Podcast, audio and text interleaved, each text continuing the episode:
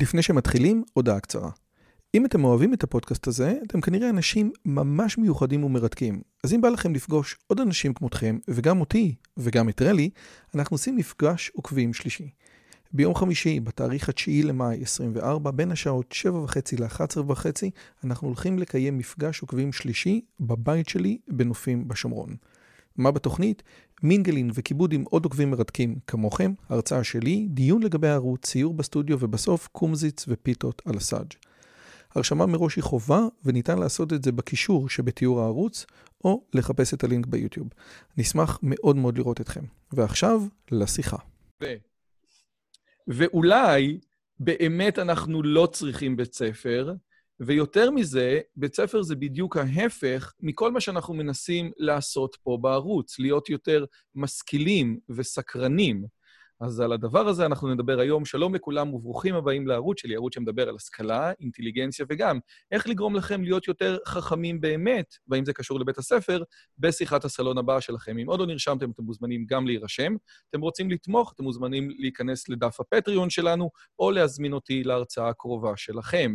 והיום, אני מתכבד להזמין את הדרך הקלה, אבל זה לא הדרך הקלה, זה בחור שעומד מאחורי הדרך הקלה, דורן שפריר. אז קודם כל, דורן, ערב טוב, תודה רבה שבאת.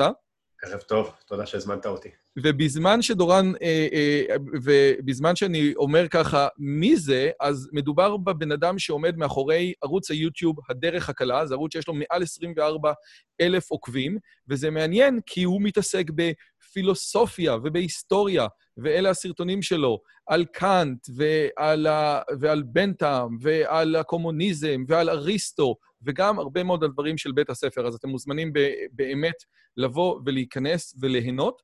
אז קודם כל, עושה רושם שיש 24 אלף איש לפחות שמעוניינים בתכנ... בתכנים של השכלה, שזה דבר מגניב, אבל אם אני מסתכל על, ה... על המספרים שלך בכל הנושא הזה של היסטוריה והמשמעויות שלה, יש המון אנשים בישראל שמאוד אוהבים השכלה. מה אתה אומר על זה? אה, זה נשמע לי כמו דבר מאוד טבעי, אני חושב שכולם אוהבים השכלה. אז אוקיי, אז אנחנו עכשיו... 24,000. אז אנחנו הולכים להתחיל בסיפור הזה. הסקופ של השיחה שלנו הוא בתי ספר.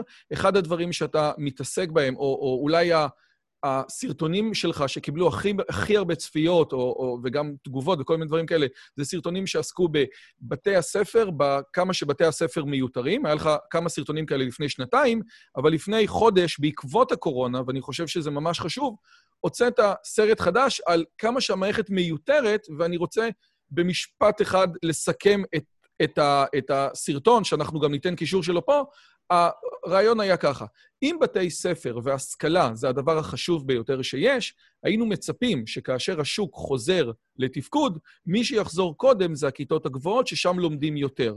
למעשה, מי שחזר קודם לתפקוד היה גנים וא' עד ג', בייחוד כדי לשחרר את ההורים ולתת להם את האפשרות לצאת למעגל העבודה. במילים אחרות, בעצם משרד החינוך או הממשלה אמרה, תכלס, בית ספר הוא קודם כל בייביסיטר, ורק אחרי זה, הרבה אחרי זה, מקום לימוד. אז קודם כל, האם סיכמתי נכון את מה שאמרת? ומשם נתחיל. אני רוצה להעיר כמה דברים על, מה, על הדברים שאמרת. התחלת בזה שאמרת שאלו הסרטונים עם, עם הכי הרבה צפיות. Uh, עכשיו, זה מרגיש ככה, כי יש שם הכי הרבה שיח, אבל זה לא נכון. ואני חושב שזה מעניין שזה מרגיש ככה, למרות שזה לא נכון, ובאמת כמעט כל מקום שרוצים לדבר איתי עליו, או להזמין אותי לדבר על משהו, או לשמוע מה דעתי בנוגע למשהו, אז זה, זה תמיד בנוגע לנושא הזה. למרות ששוב, יש תחושה ש, שזה הדבר שמשך הכי הרבה, אבל זה לא. אז, אז אני חושב שדווקא התחושה הזו, שזה הדבר שמשך הכי הרבה, היא אה, אה, ראויה למחקר בפני עצמה, אוקיי? עצ, עצם, עצם המיסקונספציה הזאת, נכון? שאני ואתה מרגישים שזה הדבר, אה, וזה לא. אה, הדבר השני, אתה סיכמת די טוב, אה, אני פשוט, אני לא בטוח מתי אמרתי בצורה מפורשת שבתי ספר הם מיותרים לחלוטין. אני, לא, אגב, לא אומר שהם לא, אבל, אה, אבל, אבל אני לא, לא זכור לי שאמרתי מתישהו מפורשות שבתי ספר הם מיותרים, אבל זה לא, זה לא יפתיע אותי אם אני אגלה שזה מה שאני מאמין בו. אוקיי, אז, אז מכיוון, ש, מכיוון שמה שאמרתי הוא לא כל כך רחוק ממה שאתה מתכוון, וזה סופר חשוב, אגב, אני אומר את זה לכולם בשיחות, קודם כל, get the fact straight. קודם כל, שים לב שאנחנו לא מתווכחים עם הבן אדם על העובדות. מה שאני רוצה לעשות בו זה לעשות עם דורן דיון על הפירוש שלנו לעובדות. אז אם אנחנו לא מקבלים את העובדות נכון, אם אני חושב שהוא חושב משהו מסוים, אבל הוא בעצם אומר, רגע, אבל אני לא אמרתי את זה, השיחה שלנו תהיה בזבוז זמן. לכן זה סופר חשוב להגיד את הדברים האלה. הדבר השני, אני רוצה להתחיל בבדיחה, ודרך הבדיחה לשאול אותך שאלה אחרת. יש... אה, יש איזה סיפור על שתי נשים שאחת אומרת לשנייה, אני ובעלי רבים כל הזמן. אז השנייה אומרת לה, דווקא אני ובעלי לא רבים בכלל. אז היא אומרת לה, איך זה קורה? היא אומרת, אנחנו עשינו החלטה כשהתחתנו, שאני מחליטה בכל הדברים הקטנים, ובעלי מחליט בכל הדברים הגדולים. וככה אין חפיפה בין התחומים, ואף אחד לא רב עם אף אחד. אומרת לה, בואנה, זה רעיון מעולה. מה זה הדברים הקטנים? היא אומרת לה, איפה לגור, אם לקנות אוטו, לא לקנות אוטו, לשלוח את הילדים לחינוך דתי, ככה, דברים כאלה. היא אומרת לה, זה הדברים הקטנים, אז מה זה הדברים הגדולים? זאת אומרת, מי צריך להיות נשיא ארצות הברית? זה למשל בעלי מחליט, כן? עכשיו, למה הדבר הזה מצחיק? כי, כדי, כי זה לא משנה, ההחלטה שלך לגבי מי צריך להיות נשיא ארה"ב היא החלטה שהיא לא רלוונטית, אף אחד לא מתעניין. אז בעצם, אני רוצה רק לחדד, הדיון בינינו הוא דיון שהוא לא רלוונטי, נכון? כאילו, אף אחד מאיתנו לא באיזושהי עמדת השפעה, ואנחנו... השאלה אם אנחנו סתם טוחנים מים, או שהדיון הזה יכול להגיע לתוך איזשהו מקום שהוא יותר פרקטי ביומיום. אני... שאלה טובה, האם אנחנו טוחנים מים? אני לא חושב שאנחנו טוחנים מים. אה, אני לא יודע להגיד לך מה אנחנו טוחנים, כי, כי, כי פעולות שלנו משפיעים על, משפיעות על פעולות של הרבה אנשים אחרים, שאנחנו לא יודעים איך, ולכן אני, אני לא יודע להגיד לך... יכול להיות שאנחנו טוחנים מים, אבל הייתי רוצה להאמין, וגם ייתכן, שזה לא המצב. אז אוקיי, אז אני אגיד לך מה אני אומר, בגלל שאני מגיע מתוך גישה שהיא יותר קונסרבטיבית בפילוסופיה, והיא אומרת כזה דבר. במקום להאשים את הממשלה, תעשה משהו לגבי העניין הזה. אתה, אתה יכול להיות מאוד עצוב שיש גרביטציה, אבל זה המצב. אתה יכול להיות מאוד עצוב שהשמש מחממת ביולי-אוגוסט, זה המצב. עכשיו תתמודד עם זה. תעשה פרגולה, תעשה דברים מהסוג הזה. אז אחד הדברים שאני אומר, קח את האחריות על הלימודים שלך, קח את האחריות על הלימודים שלך על עצמך. היום ניתן ללמוד הכל באינטרנט. אתה, כן? זאת אומרת, מי שרוצה אולי ללמוד היסטוריה, שזה אחד המקצועות הכי שנואים, מצד אחד בבית הספר, אבל הסרטונים של היסטוריה כנראה זה הסרטונים שהכי נצפים אצלך. אז הנה, בבקשה, יש את האפשרות ללמוד כל דבר דרך האינטרנט, קח את האחריות ותעשה אותו אצלך. אבל אני חושב שבגלל שאני מתעסק בזה הרבה, והערוץ שלך מתעסק בזה הרבה, זה באמת פחות מעניין. מה שאני רוצה עכשיו זה לתקוף אותך על הנקודה המרכזית. והנקודה המרכזית אומרת שבבתי ספר, הדבר החשוב ביותר זה להיות תלמיד טוב, שזה מה שאתה אמרת, ולהיות תלמיד טוב זה בייחוד במתמטיקה, פיזיקה ואנגלית. ש, ש, ש, ש, שזה מה שכולם אומרים, כן? זאת אומרת, התלמיד הטוב זה זה שמוציא את הציונים הטובים ביותר במתמטיקה. אני אפילו אצטט אותך, בן אדם שטוב בדברים אחרים, אבל הוא לא טוב במתמטיקה, או שהוא יגידו שהוא עצלן, או שהוא יגידו שהוא לא מממש את הפוטנציאל שלו. זה ממש מילים שלך. Mm-hmm. ואני שואל עכשיו, מה רע בזה? מה הבעיה שמערכת החינוך אומרת, אנחנו רוצים לחדד, אנחנו רוצים להעלות על נס את היכולות הקוגניטיביות כפי שבאות לידי ביטוי במתמטיקה, ואגב, אנגלית זה דבר שכולנו מבינים שחשוב, כי אם אתה יודע אנגלית אתה יודע ללמוד הכל. אז מה הבעיה בזה? אוקיי, אני, אני לא אלך לשורשים כרגע, כי, כי אני חושב שזה יסיט אותנו יותר מדי מהשאלה ששאלת, אבל הבעיה זה המשקל. הבעיה זה המשקל של המערכת. אתה, אתה אומר, אני רוצה לייצר, תן לי לראות אם, אם הבנתי אותך נכון. אתה מציב בפניי את, את, את המצב בו אתה אומר, אני רוצה לייצר מערכת, במערכת הזו אני רוצה לקדם את הנושאים שחשובים לי, שהם לצורך העניין מתמטיקה ופיזיקה ואנגלית, ו- ואני מעוניין בכך שהמערכת הזו היא אה, אה, תטיב עם מי שמצליח בדבר הזה, ולא תטיב עם מי שלא מצליח בדבר הזה. זה בערך מה שאתה אומר. תיתן, אני חושב שזה מה שקורה היום, גרוסו מודו, רק שאני רואה מהסרטונים שלך שאתה מתנגד לקונספט הזה, פחות או יותר, ואז אני אומר, למה? למה להתנגד לכזה קונספט? א', מכיוון שיש עוד דברים בעולם חוץ ממתמטיקה, אנגלית ופיזיקה. ב', מכיוון שהמשקל של המערכת, הכובד אפילו, אתה יודע, במונחים פסיכולוגיים מסוימים אפשר לקרוא לזה אפילו כובד פיזי של, של הנטל הזה, אני רואה בו כ... כ... במידה מסוימת, אולי יש אנשים שיגידו שאני אולי קצת דרמטי, אבל אני רואה בזה כגם די מחרב ילדות אפילו. אה, ו, והדבר האחרון הוא שאני לא בטוח עד כמה,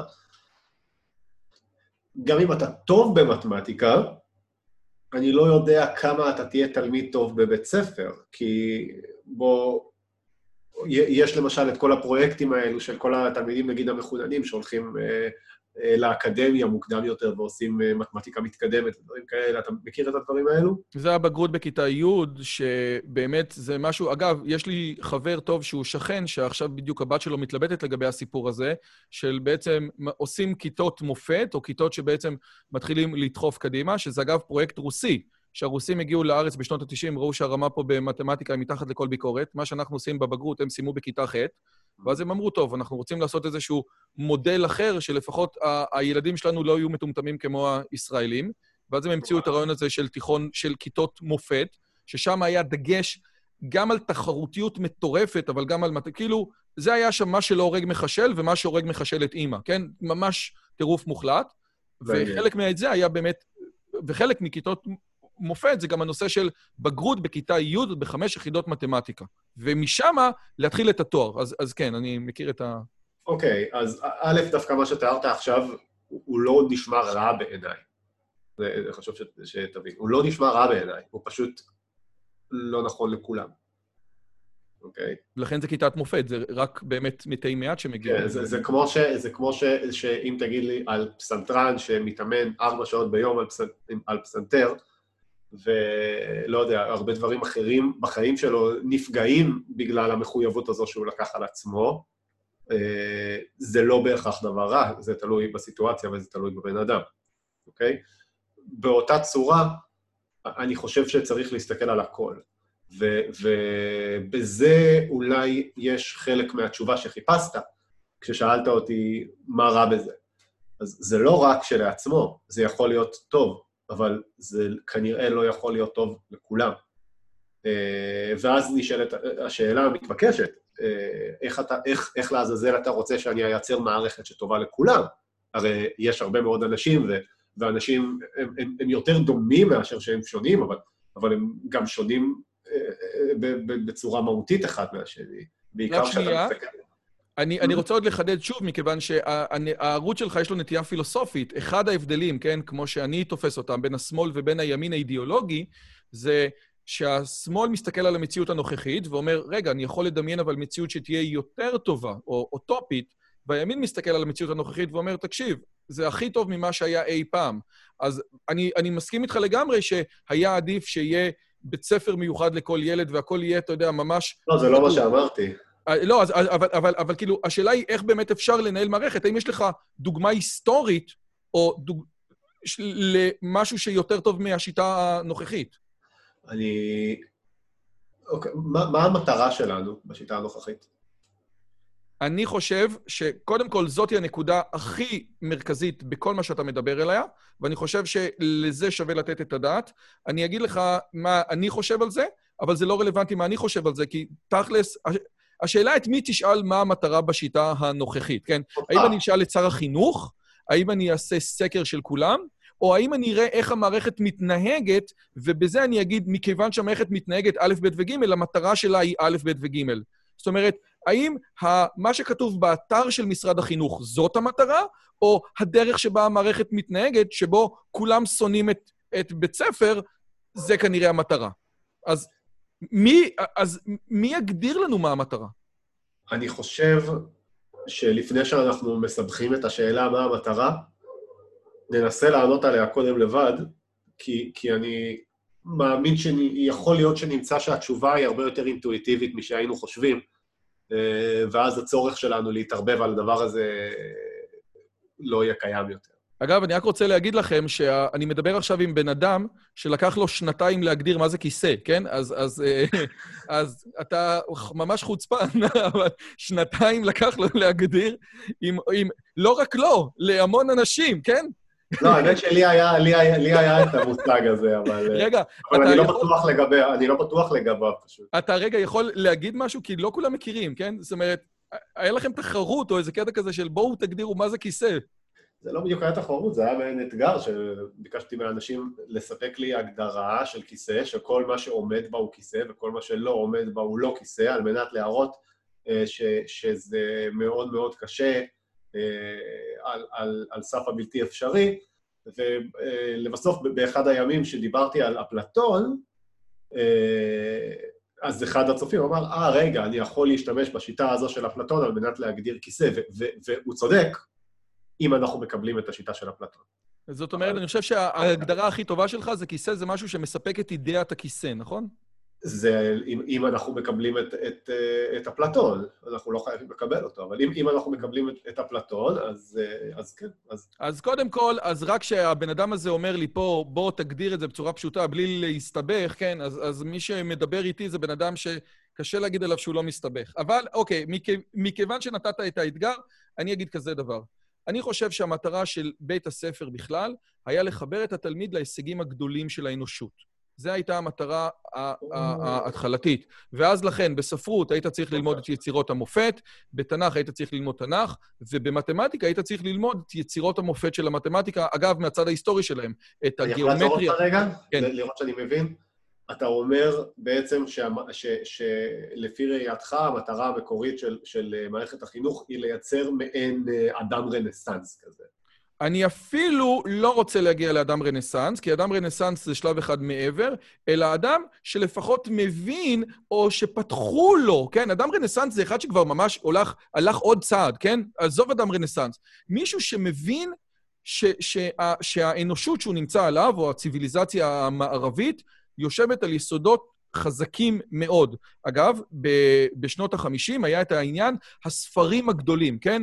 או איזה ספרים כל בן תרבות צריך לדעת. בעקבות הפוליטיקלי קורקט והפוסט-מודרניזם אומרים, לא צריך היום ל- לדעת את כל הדברים האלה, והיום ניתן לסיים בארצות הברית חוג ללימודי ספרות מבלי ללמוד את שייקספיר, שהרי הוא היה מיזוגן אנטישמי, כן? אז לקחו את כל היצירה של שייקספיר, שהיה הסופר הגדול ביותר בהיסטוריה של האנושות, ופשוט לא לומדים אותו מכיוון שהוא, הטענות שלו כלפי נשים הן טענות שהן איומות ונוראות בעיניים המודרניות שלנו, והוא היה ככה והוא היה ככה, והוא היה שונא שחורים, אני לא יודע מה.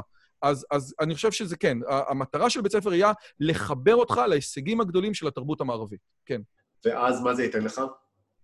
קודם כל, איזושהי, אה, איזושהי, תחושת, אה, איזושהי תחושת שייכות. גיבון, בספר שלו על, ה, על, על הנפילה של האימפריה הרומית, אומרת שהאימפריה נופלת כשאתה מפסיק להאמין בהצדקה של עצמך. אני חושב שמה שרואים עכשיו בארצות הברית ובכלל בכל העולם המערבי, זה שהעולם המערבי לא מאמין בצדקת דרכו, עם כל כך הרבה דוגמאות שקשה אפילו לתת, כי שקשה אפילו להצביע על אחת מרוב שיש כל כך הרבה. זאת אומרת, זה לא שהריאיון שלי עם דוקטור מרדכי קדר על למה המערבים זוכים בנובל ואנשים שהם לא מהמערב לא, וזה בגלל שיש לנו מטריקות מערביות, אני חושב שזה רעיון לא נכון. המטריקות המערביות הביאו את העולם הכי קדימה שיש. וכבר פרופסור הר סגור המנוח, שיצא לי להיפגש איתו פעמיים לפני שהוא נפטר, אמר שזאת שאלה מאוד טובה למה הפורטוגלים הגיעו להודו, והודים, וההודים לא הגיעו לפורטוגל. אוקיי. אז מה זה, אז, אז אתה רוצה בעצם, מערכת החינוך, לפי מה שאתה אומר, המטרה שלה היא לייצר אנשים שמחוברים לשורשים שלהם, והדרך הכי טובה לעשות את זה היא על ידי זה שאתה מחבר אותם להישגים האינטלקטואליים הגדולים של האנושות. ומכיוון שאנחנו יהודים, אז לחבר גם דרך הסיפור הזה. זאת אומרת, המטען התרבותי של בן אדם שהוא יהודי, בנוסף ל... אה, קאנט, אה, יימח שמו, כן? ולכל החברים, הוא, הוא, הוא גם הוויות, אביי ורבא, כן. זאת אומרת, לא הגיוני שבן אדם יכיר את האימפרטיב הקטגורי ולא יכיר את מה ששנוא עליך, אל תעשה לחבריך. אני, אני חושב שזה לא הגיוני. זאת אומרת, תעשה מה שאתה רוצה, אבל תכיר את היסודות של התרבות שלך. לא הגיוני שאנשים לא ידעו לענות על השאלה מה קדם למה היסטורית, הסיפור של חנוכה או הסיפור של פורים. כן, לגמרי. אוקיי. אז... מה אתה אומר? אתה, אתה, אתה הולך איתי על האידיאל הזה? לא. או, נהדר, איזה יופי, אז אפשר לריב. Uh, לא, אני לא חושב, אני לא חושב שאני, אני לא חושב שאנחנו, שהדרכים שלנו מתפצלות. אני חושב פשוט שאני נמצא הרבה מאחוריך בשביל.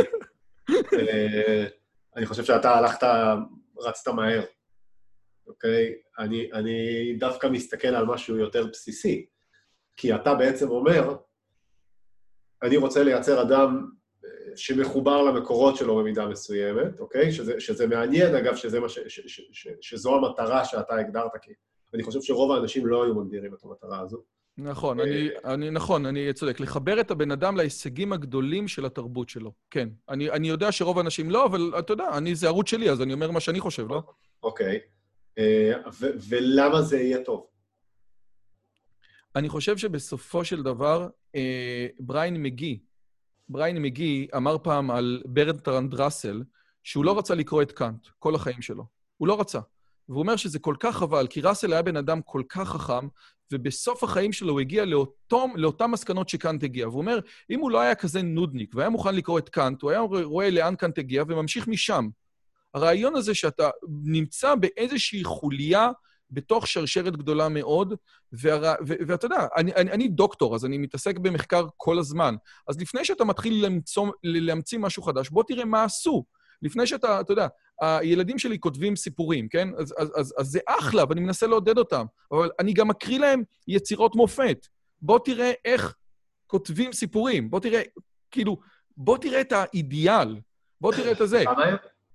הילד הגדול בן 12, אחרי זה בת 10. איזה יצירת מופת מקריאים לילד בן 12? סתם אני סופר. אה, אני, קודם כל, אה, הילד שלי בן 12 קורא, סיים את טולקין ברמה שהוא, אתה יודע, שאתה פותח לו, שהוא מכיר את, את, את כל השירים, וכבר הוא הגיע לסילמריליון, ובגיל שבע הקראנו לו את מוטל בן פייסי, ואנחנו רוצים על שלום הלחם, אני מקריא, אתה יודע, עד כמה שאני יכול, את uh, צ'ארלס דיקנס. יש, יש, יש משפט יפה בעולם הקסמים שאומר, על כל ספר שאתה קורא שנכתב אחרי 1970, תקרא שניים שנכתבו לפני 1970. למה אתה מתעסק באריסטו, של מת לפני 2,300 שנה? יש איזה משהו ב, ב, ביצירות שעברו את, ה, את, את uh, מחסום הזמן שהן אלמותיות, כן? יש משהו במה שנכתב, כן? באתונה, לפני 2,300 ו-2,600 שנה שאנחנו לומדים. תחשוב על האלמנטים של אוקלידס, שזה אחד הספרים אולי הכי חשובים אחרי התנ"ך. איזה קטע מטורף זה שאתה נמצא, שאתה הולך בתוך הפוטסטפס, כן, של אוקלידס. תגיד. כן. אם, אם תצליח לחנך אנשים, כפי שאתה רואה לנכון, אתה חושב שזה יעשה אותם לתלמידים, לאנשים טובים יותר? האם, האם אתה, האם, האם העובדה שבן אדם ידע יותר הופך אותו להיות, כאילו... האם העובדה שבן אדם עבר במערכת שה, שה, זו שאתה יצרת, בפנטזיה, האם זה יעשה אותו אדם טוב יותר? האם... ב, אה, אתה יודע, אחרי ה... יש כל מיני וואטסאפים, כן, של, של אותו מנהל בית ספר שכתב למורים שלו, כן, אני עברתי את השואה ואני לא מתרשם לא מפרופסורים ולא מכלום. אני מזכיר, אגב, שרוב הבכירים במפלגה הנאצית היו דוקטורים למשפטים. אבל אה, אני חושב שבקונסטלציה הנוכחית, כן, שבה שיחות על... אה, אה, שבה השכלה מנותקת לגמרי מהערכים, בוודאי שזה לא יכול להיות, כן? מכיוון שזה לא רלוונטי, אבל לא, אני חושב שהיה אפשר להחזיר את זה למקום אחר. דווקא בעולם שאתה תיארת, אני לא חושב שההשכלה היא כל כך מנותקת מה... נכון, נכון מאוד. אגב, אה, באחד הנאומים שנתתי בטקס וולף, אמרתי, האדם, האדם המערבי, האדם הממוצע בתל אביב, לא יותר מאושר מה, מהאדם הממוצע בפפואה ניו גיני. ואני מקבל את זה, זה גם טענה של ג'ארד דיימונד, ואני, ואני מוכן לקבל עליה, אותה ולחתום עליה. עוד מעט אני מראיין את, את דוקטור אורי שוורצמן, שהוא פסיכיאטר שמטפל בחולי נפש ביערות של אפריקה, ואני חושב שגם הוא חותם על זה. אבל יש לי, אבל אני לוקח את הטענה הזאת לעוד מקום. אבל בהינתן שאתה כבר בתל אביב, השכלה ותרבות יהפכו את החיים שלך ללהיות, כאילו, יהיה לך יותר כלים. יהיה לך יותר כלים להתמודד, כן, לגמרי. אוקיי. ואני רוצה לספק לך כלים. בין היתר, אני רוצה האם- לספק לך כלים, כן. האם אתה רוצה, אוקיי, האם אתה רוצה כלים כדי שתהיה לך השכלה, או שאתה רוצה השכלה כדי שיהיו לך כלים? מה ראשוני בעיניך? אני חושב שהדבר, כלים כדי שתהיה לך השכלה? לא. אני, אני חושב שבשביל כל האנשים, בשביל כל האנשים, או סליחה, רוב האנשים יסכימו על הרעיון הזה של השכלה כדי שיהיה לך כלים. בסופו של דבר אנחנו רוצים שהילדים שלנו יוכלו לחיות ולפרנס משפחות בעצמם. אז זה קודם כל. זאת אומרת, אני, אנחנו רואים, כמו שאני אומר לילדים שלי ולסטודנטים שלי, אפשר לדבר על השכלה בהרבה מאוד מובנים, אבל אחד המובנים זה כושר השתכרות. וכושר השתכרות, בייחוד בעולם קפיטליסטי, אומר, אני יודע לעשות משהו שמישהו אחר מוכן לשלם עליו. אז הרעיון הזה, אז בין היתר, אז, אז תראה, אני דוס. אתה רואה דוס? אני, אני, אני לומד גמרא, אני, אני, אני, אני, אני, אני לומד הרבה מאוד דברים שהם לא נכנסים לתוך, המר, לתוך הרעיונות הזה של כושר השתכרות. אני חושב שהשכלה וחינוך, במובן הרחב יותר, הם הרבה יותר גדולים מכושר השתכרות. אבל בוודאי שיש לך את הרעיון של האם יש לי כלי עבודה, כושר השתכרות, משהו שאני יודע שמישהו אחר מוכן לשלם עליו. כן, זה ומה- חשוב מאוד. מה מהם ראשוני? הרי עכשיו אמרת ש... אוקיי, אמרת עכשיו ששני הדברים הם לא אותו הדבר, נכון? כן. אמרת, אמרת עכשיו שיש איזושהי השכלה. אגב, ראית ששמת לב, אתה עכשיו מראיין אותי. טירוף. אני, ככה אני מדבר. אה, אמ- אני רוצה פשוט להבין למה אתה מתכוון. אמרת ששני הדברים הם, הם נפרדים, כן. אוקיי? אבל, הם לא חייבים להיות אותו הדבר, כן. אבל מה מהם ראשוני? האם ההשכלה היא ראשונית להשתכרות, או שההשתכרות היא ראשונית להשכלה, או שהם כל כך נפרדים שאתה, שאתה לא יכול בכלל לקשר ביניהם, ולכן אין, אין ביניהם משהו ראשוני או לא. אני חושב, אז, אז אני חושב, אז זה, זה בדיוק מה שאמרתי לך מקודם. אני לא אוכל לשכנע את כולם שהשכלה היא ראשונית להשתכרות, כן? אני חושב שתוכל.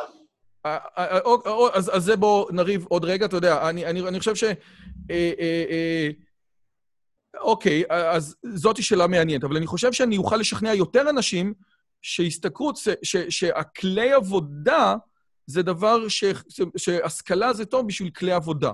זאת אומרת, זה משהו שיהיה לי יותר קל לבוא איתו, איך, איך אומרים? אני, לבוא איתו למכולת, מה שנקרא, כן? אתה יכול לתת לי דוגמה לכלי עבודה? כלי עבודה, כן, וואו, המון. המון המון המון. הרעיון הזה, אה, כשאני מדבר על כלי עבודה, ועכשיו עוד פעם, אני לא מדבר על בתי ספר, כן? הרעיון הזה של לקחת איזשהו נושא וללמוד את הנושא הזה ברמה שאתה טיפה, שאתה מעבר למה שהאדם הממוצע. ואני אתן דוגמה אה, אה, ברורה, שאנשים לא יחשבו שאני באוויר, כן? התחום שאני מתעסק בו נקרא Machine Learning, או Artificial Intelligence. ומעולם בהיסטוריה של האנושות, אלוהים לא עשה שיהיה יותר קל ללמוד אינטליגנציה מלאכותית ו machine learning מאשר היום. זה מקום שיש בו את הכי הרבה קורסים ever, וכל כך הרבה טוטוריאלים בכל מקום. כל יום אוניברסיטה מוציאה קורס חדש ובחינם. אני מדבר על אתרים כמו edX, קורסרה, יודסיטי, יודמי. לא היה נושא בהיסטוריה של העולם שהיה יותר קל ללמוד ויותר נגיש מאשר Machine Learning. הבעיה היא שלמרות ההיצע הבלתי רגיל של כל הקורסים בחינם, חסרים לנו אנשים שאשכרה ייקחו אותם ויעשו אותם ויעשו את שיעורי הבית ויגיעו למצב שהם לא רק יודעים לדבר על זה בשיחת סלון, אלא יודעים לפתוח את המחשב, לכתוב קוד ולעשות מודל עובד. אחד הדברים שאני מה. בן את אדם צריך בשביל להיות מסוגל אה, לדבר על זה בסלון ולפתוח מחשב ולעשות מודל עובד? ול... מה בן אדם צריך? מה, מה הדברים שחסרים לאנשים שאתה אומר, אם היה, את זה יותר, אם היה יותר מזה, היה אפשר לנצל את ההיצע המטורף שיש לנו. או, שאלה נהדרת. אחד הדברים שאני חושב שצריך זה הר- הרעיון הזה של לדעת איך ללמוד. אני כתבתי על זה ספר, כן? נקרא מהפכת ההשכלה, שבין היתר דיבר על הרעיון הזה שמעולם בהיסטוריה הא- האנושית, כן? לא היה חשוב ללמוד כמו היום, ומעולם בהיסטוריה האנושית הקשר בין לימודים ובין בית ספר לא היה רחוק כמו היום. אז אני מאוד איתך לגבי כל הסיפור הזה. אני, אני חושב שהיום, ה, אם אני צריך בכל סמסטר, בייחוד לסטודנטים בשנה א', להגיד להם, חברים, תתאפסו על עצמכם, זה אוניברסיטה, זה לא בית ספר. כל השטויות שלמדתם על בית ספר ועל איך לומדים, תשכחו אותם, ופה אנחנו נכנסים לעולם האמיתי. אני סופר מסכים איתך. מה שאני דיברתי על בית ספר שמחבר להישגים הגדולים של האנושות, ברור שזה לא ככה היום. אף אחד, זה, זה ברור לגמרי, כי הרמה של המורים הולכת ויורדת עוד ועוד ועוד. אנחנו יודעים שהתלמידים שמקבלים את הציונים הכי נמוכים ב-OECD, במתמטיקה ובמדעים, הולכים להיות מורים. אנחנו יודעים שהדרישות קדם למורים של הפסיכומטרי הולכות ויורדות משנה לשנה. זאת אומרת, המורים עצמם, בגדול, בדרך כלל, הם לא אנשים שרוצים ללמוד ולהתעסק. אני עכשיו נמצא בסוף שנה, אז אני עושה הרבה מאוד הרצאות למורים. אתה יודע איזה מילה הכי מפחידה מורים? דורן, הרצאה. אני אומר להם, אני יכול לעשות לכם הרצאה או הופעה? המילה שהכי מפחידה מורים זה הרצאה. תגיד למורה הרצאה, הוא יברח. איך זה יכול להיות? זאת אומרת, אותו מורה שאמור להיות בכיתה וללמד את הילד על ידע ועל תובנות ועל סקרנות, אי אפשר להגיד למורים הרצאה. מורים לא סובלים הרצאות. מה תגיד על זה? ברור שאני מסכים איתך, אבל אני מדבר, אבל אנחנו דיברנו על מה הייתה אמורה להיות המטרה. אני, אני, לא, אני עדיין לא יודע מה הייתה אמורה להיות המטרה. אז בוא תגיד לא אתה מה הייתה אמורה להיות המטרה, אתה. אני כבר אמרתי. מה לפי דעתך הייתה אמורה להיות המטרה של בית הספר, ומה המטרה עכשיו? אתה מתכוון? למה התכוון היוצר, או מה, מה ראוי לדעתי שתהיה? אז, אז אתה יודע מה, אז, אז למה התכוון היוצר זאת שאלה שהיא לא מעניינת אותי, כי היוצר כבר מת. למרות שאני אגיד לך שהסתדרות המורים ב-1929 כתבה מסמך חתום, שהמטרה של בתי הספר זה ליצור פה דור של עם לא אינטלקטואלי. יש מסמך חתום של הסתדרות המורית מ-1929 שאומר שהמטרה שלהם זה ליצור פה עם שהוא לא אינטלקטואלי. הם רצו לקחת את היהודי הגלותי. א', נכון שזה קטע מטורף? אני צריך לשמוע את ההסבר קודם. אז מה שהם רצו לעשות, ואנחנו ניתן גם רפרנס ל, ל, ל, למה שאומר הרב שטיינזלץ על הסיפור הזה, הוא, הוא אומר שהוא ראה את המסמך בפועל. הם רצו לייצר את היהודי שיהיה ניגוד גמור לכל היהודי הגלותי שהיה רק בספרים. הם רצו בן אדם תכלס, איש עבודה, לא אחד שמברבר ברבורים. ולכן, מה שנכנס לתוך המערכת מההתחלה של הסתדרות המורים, היה לייצר פה איזושהי מערכת שמייצרת אדם שהוא לא אינטלקטואלי. אני אגיד יותר מזה, שמערכת החינוך שלנו נוסדה על מערכת החינוך שהיא, תקראו לה הפרוסית, והרעיון מאחורי המערכת חינוך הפרוסית, שהיא המודל של כל בתי הספר... היא. צבא, אני מניח. זה, אגב, אני, אני רוצה אה, לצטט משהו לגבי מערכת החינוך הפרוסית, כי ב-1806, אתה זוכר מה קורה ב-1806? 1806 זה לא, זה לפני נפוליאון. זה קרב ינה. אה, זה נגד האימפריה האוסטרית. בדיוק. פרידריק, זה פרידריק הגדול נגד, אוקיי. נ, אז, אבל, אבל ב-1806, בעצם פרוסיה, אנחנו מדברים לפני ביסמרק, ואז בעצם אה, גרמניה היא לא גרמניה מאוחדת, יש לנו כמה דברים. פרוסיה נלחמת בנפוליאון בקרב ינה ב-1806, ובקרב הזה הוא מפרק לה את הצורה. ואנשים אה, מלומדים גרמניים, בין היתר פיכטה, שכאשר הוא נולד, או, או שלפני הקרב הזה, הוא אמר שהתרבות של בן אדם זה המקום, אה, סליחה, המולדת של בן אדם זה המקום בו התרבות הכי גבוהה באותו עת. זאת אומרת, הוא אמר, אני צרפתי, כי הוא, כי הוא ראה שצרפת היא המתקדמת ביותר. אחרי 1806 הוא התהפך ונעשה לאומן גרמני, והוא מדבר את הדברים הבאים, זה מה שנקרא נאום לאומה הגרמנית. זה טקסט מכונן, ועוד מעט אתם גם תשמעו למה. הוא אומר את הדברים הבאים. פילוסופים גרמנים סברו כי הסיבה להפסד הייתה שהחיילים הפרוסים לא צייתו לפקודות במידה מספקת, ובמקום זה חשבו בכוחות עצמם ולמען עצמם בלבד. ראו שיש משהו, ברחו משדה הקרב. בנאום שנשא מיד לאחר ההפסד אמר הפילוסוף פיכטל לאומה הגרמנית, ואני מצטט את זה: המסיבה נגמרה, צריך להכניס משמעת לילדים באמצעות התניה אוניברסלית. לא ניתן יותר לסמוך על ההורים שיחנכו אותם, רק דרך חינוך כפוי ילמדו כולם שהעבודה משחררת. ואם מי ששואל, מי, שה, מי שהמילה העבודה משחררת מזכירה לו משהו, שידע שהמקור של המונח הגרמני, העבודה משחררת, זה בנאום של פיכטה. זה הנאום, זה המקור, ש... זה מה שהנאצים שמו באושוויץ. ועבודה בשביל המדינה, אפילו אם זה עולה לך בחייך, זה החופש הגדול ביותר. למה הוא עושה את זה? אומר פיכטה, כאשר התוכנית הושלם, כל ממשל שיהיה אחראי על חינוך האוכלוסייה במשך דור אחד לפחות, יוכל לשלוט בנתינים שלו בצורה בטוחה וללא שימוש בצבא או במשטרה. אז יותר מזה, אני אומר לך שמערכת החינוך הקומפולסרי, האמריקאית, הגרמנית נוסדה כדי לייצר פה עם שמציית. מ-1806 צפונה. אוקיי. Okay. מה אתה חושב שאמור להיות האידיאל של מערכת החינוך? אני חושב, אני חושד, אני מנסה לחשוב מה אני הייתי רוצה, איזה כלים הייתי רוצה לקבל, ואיזה כלים הייתי רוצה שכל מי שאני מכיר יקבל. בעצם מהמדינה, נכון? אה, מה הייתי רוצה לקבל? אני הייתי רוצה לקבל דברים טובים, נכון? כולנו רוצים לקבל דברים טובים, השאלה זה רק מה זה טוב. מה טוב? מה, מה, מה הם דברים טובים שאפשר לקבל על ידי חינוך אה, כאשר הוא כפוי? כלומר, וההנחה שהחינוך הוא, הוא, שאנחנו הולכים על משהו אה, כפוי, בכפייה, שזה, שזה בעצם בתי ספר, האם אתה חושב שאני יכול לנסות אה, להחדיר, לא יודע, נושאים מתקדמים כמו פיזיקה ומתמטיקה בכפייה לילדים? אני רוצה להגיד, וזו שאלה, אני מכיר הורים שלא שולחים את הילדים שלהם למסגרות, מה שנקרא חינוך ביתי. ואחת הטענות זה שההורים האלה אומרים, כן, כל השיטות של החינוך ביתי אומרים שהילד יחליט בעצמו. אני לא מכיר אף הורה בתכלס שנות, שנותן לילד שלו לא לצחצח שיניים, כן? בין היתר, אחד הדברים שאנחנו עושים זה שאנחנו מחליטים בשביל הילדים שלנו הרבה מאוד דברים. כל אחד שמגדל ילדים מחליט בשבילם. אם ילד שלך לא רוצה לשים חגורה במושב האחורי, ואתה בן אדם אחראי ובוגר, אז, אז, אז זה לא רלוונטי מה הוא רוצה. אם ילד שלך לא רוצה לצחצח שיניים, זה לא רלוונטי מה הוא רוצה.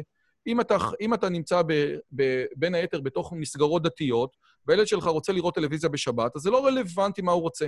הרעיון הזה שהמילה כפוי בתוך התרבות שלנו הפכה להיות איזה משהו כזה שאנחנו נוגעים בו עם uh, כפפות, זה רעיון שאני רוצה לשים עליו בכלל סימן שאלה. אני לא חושב שזה דומה. אני יודע. זה לא אותו דבר בין לצחצח שיניים ובין פיזיקה. אבל אתה יודע מה? למה זה לא אותו הדבר? אני חושב שהסיבה שזה לא אותו הדבר היא מכיוון שבאחד מהם יש לך שאלה של, ביצוע, של רמת וטיב ביצוע שהיא הרבה יותר קריטית לעיסוק מאשר בשני. כלומר, אם אתה לא רוצה לשים חגורה, אני יכול להכריח אותך לשים חגורה, וכנראה שתשים חגורה לשביעות רצוני.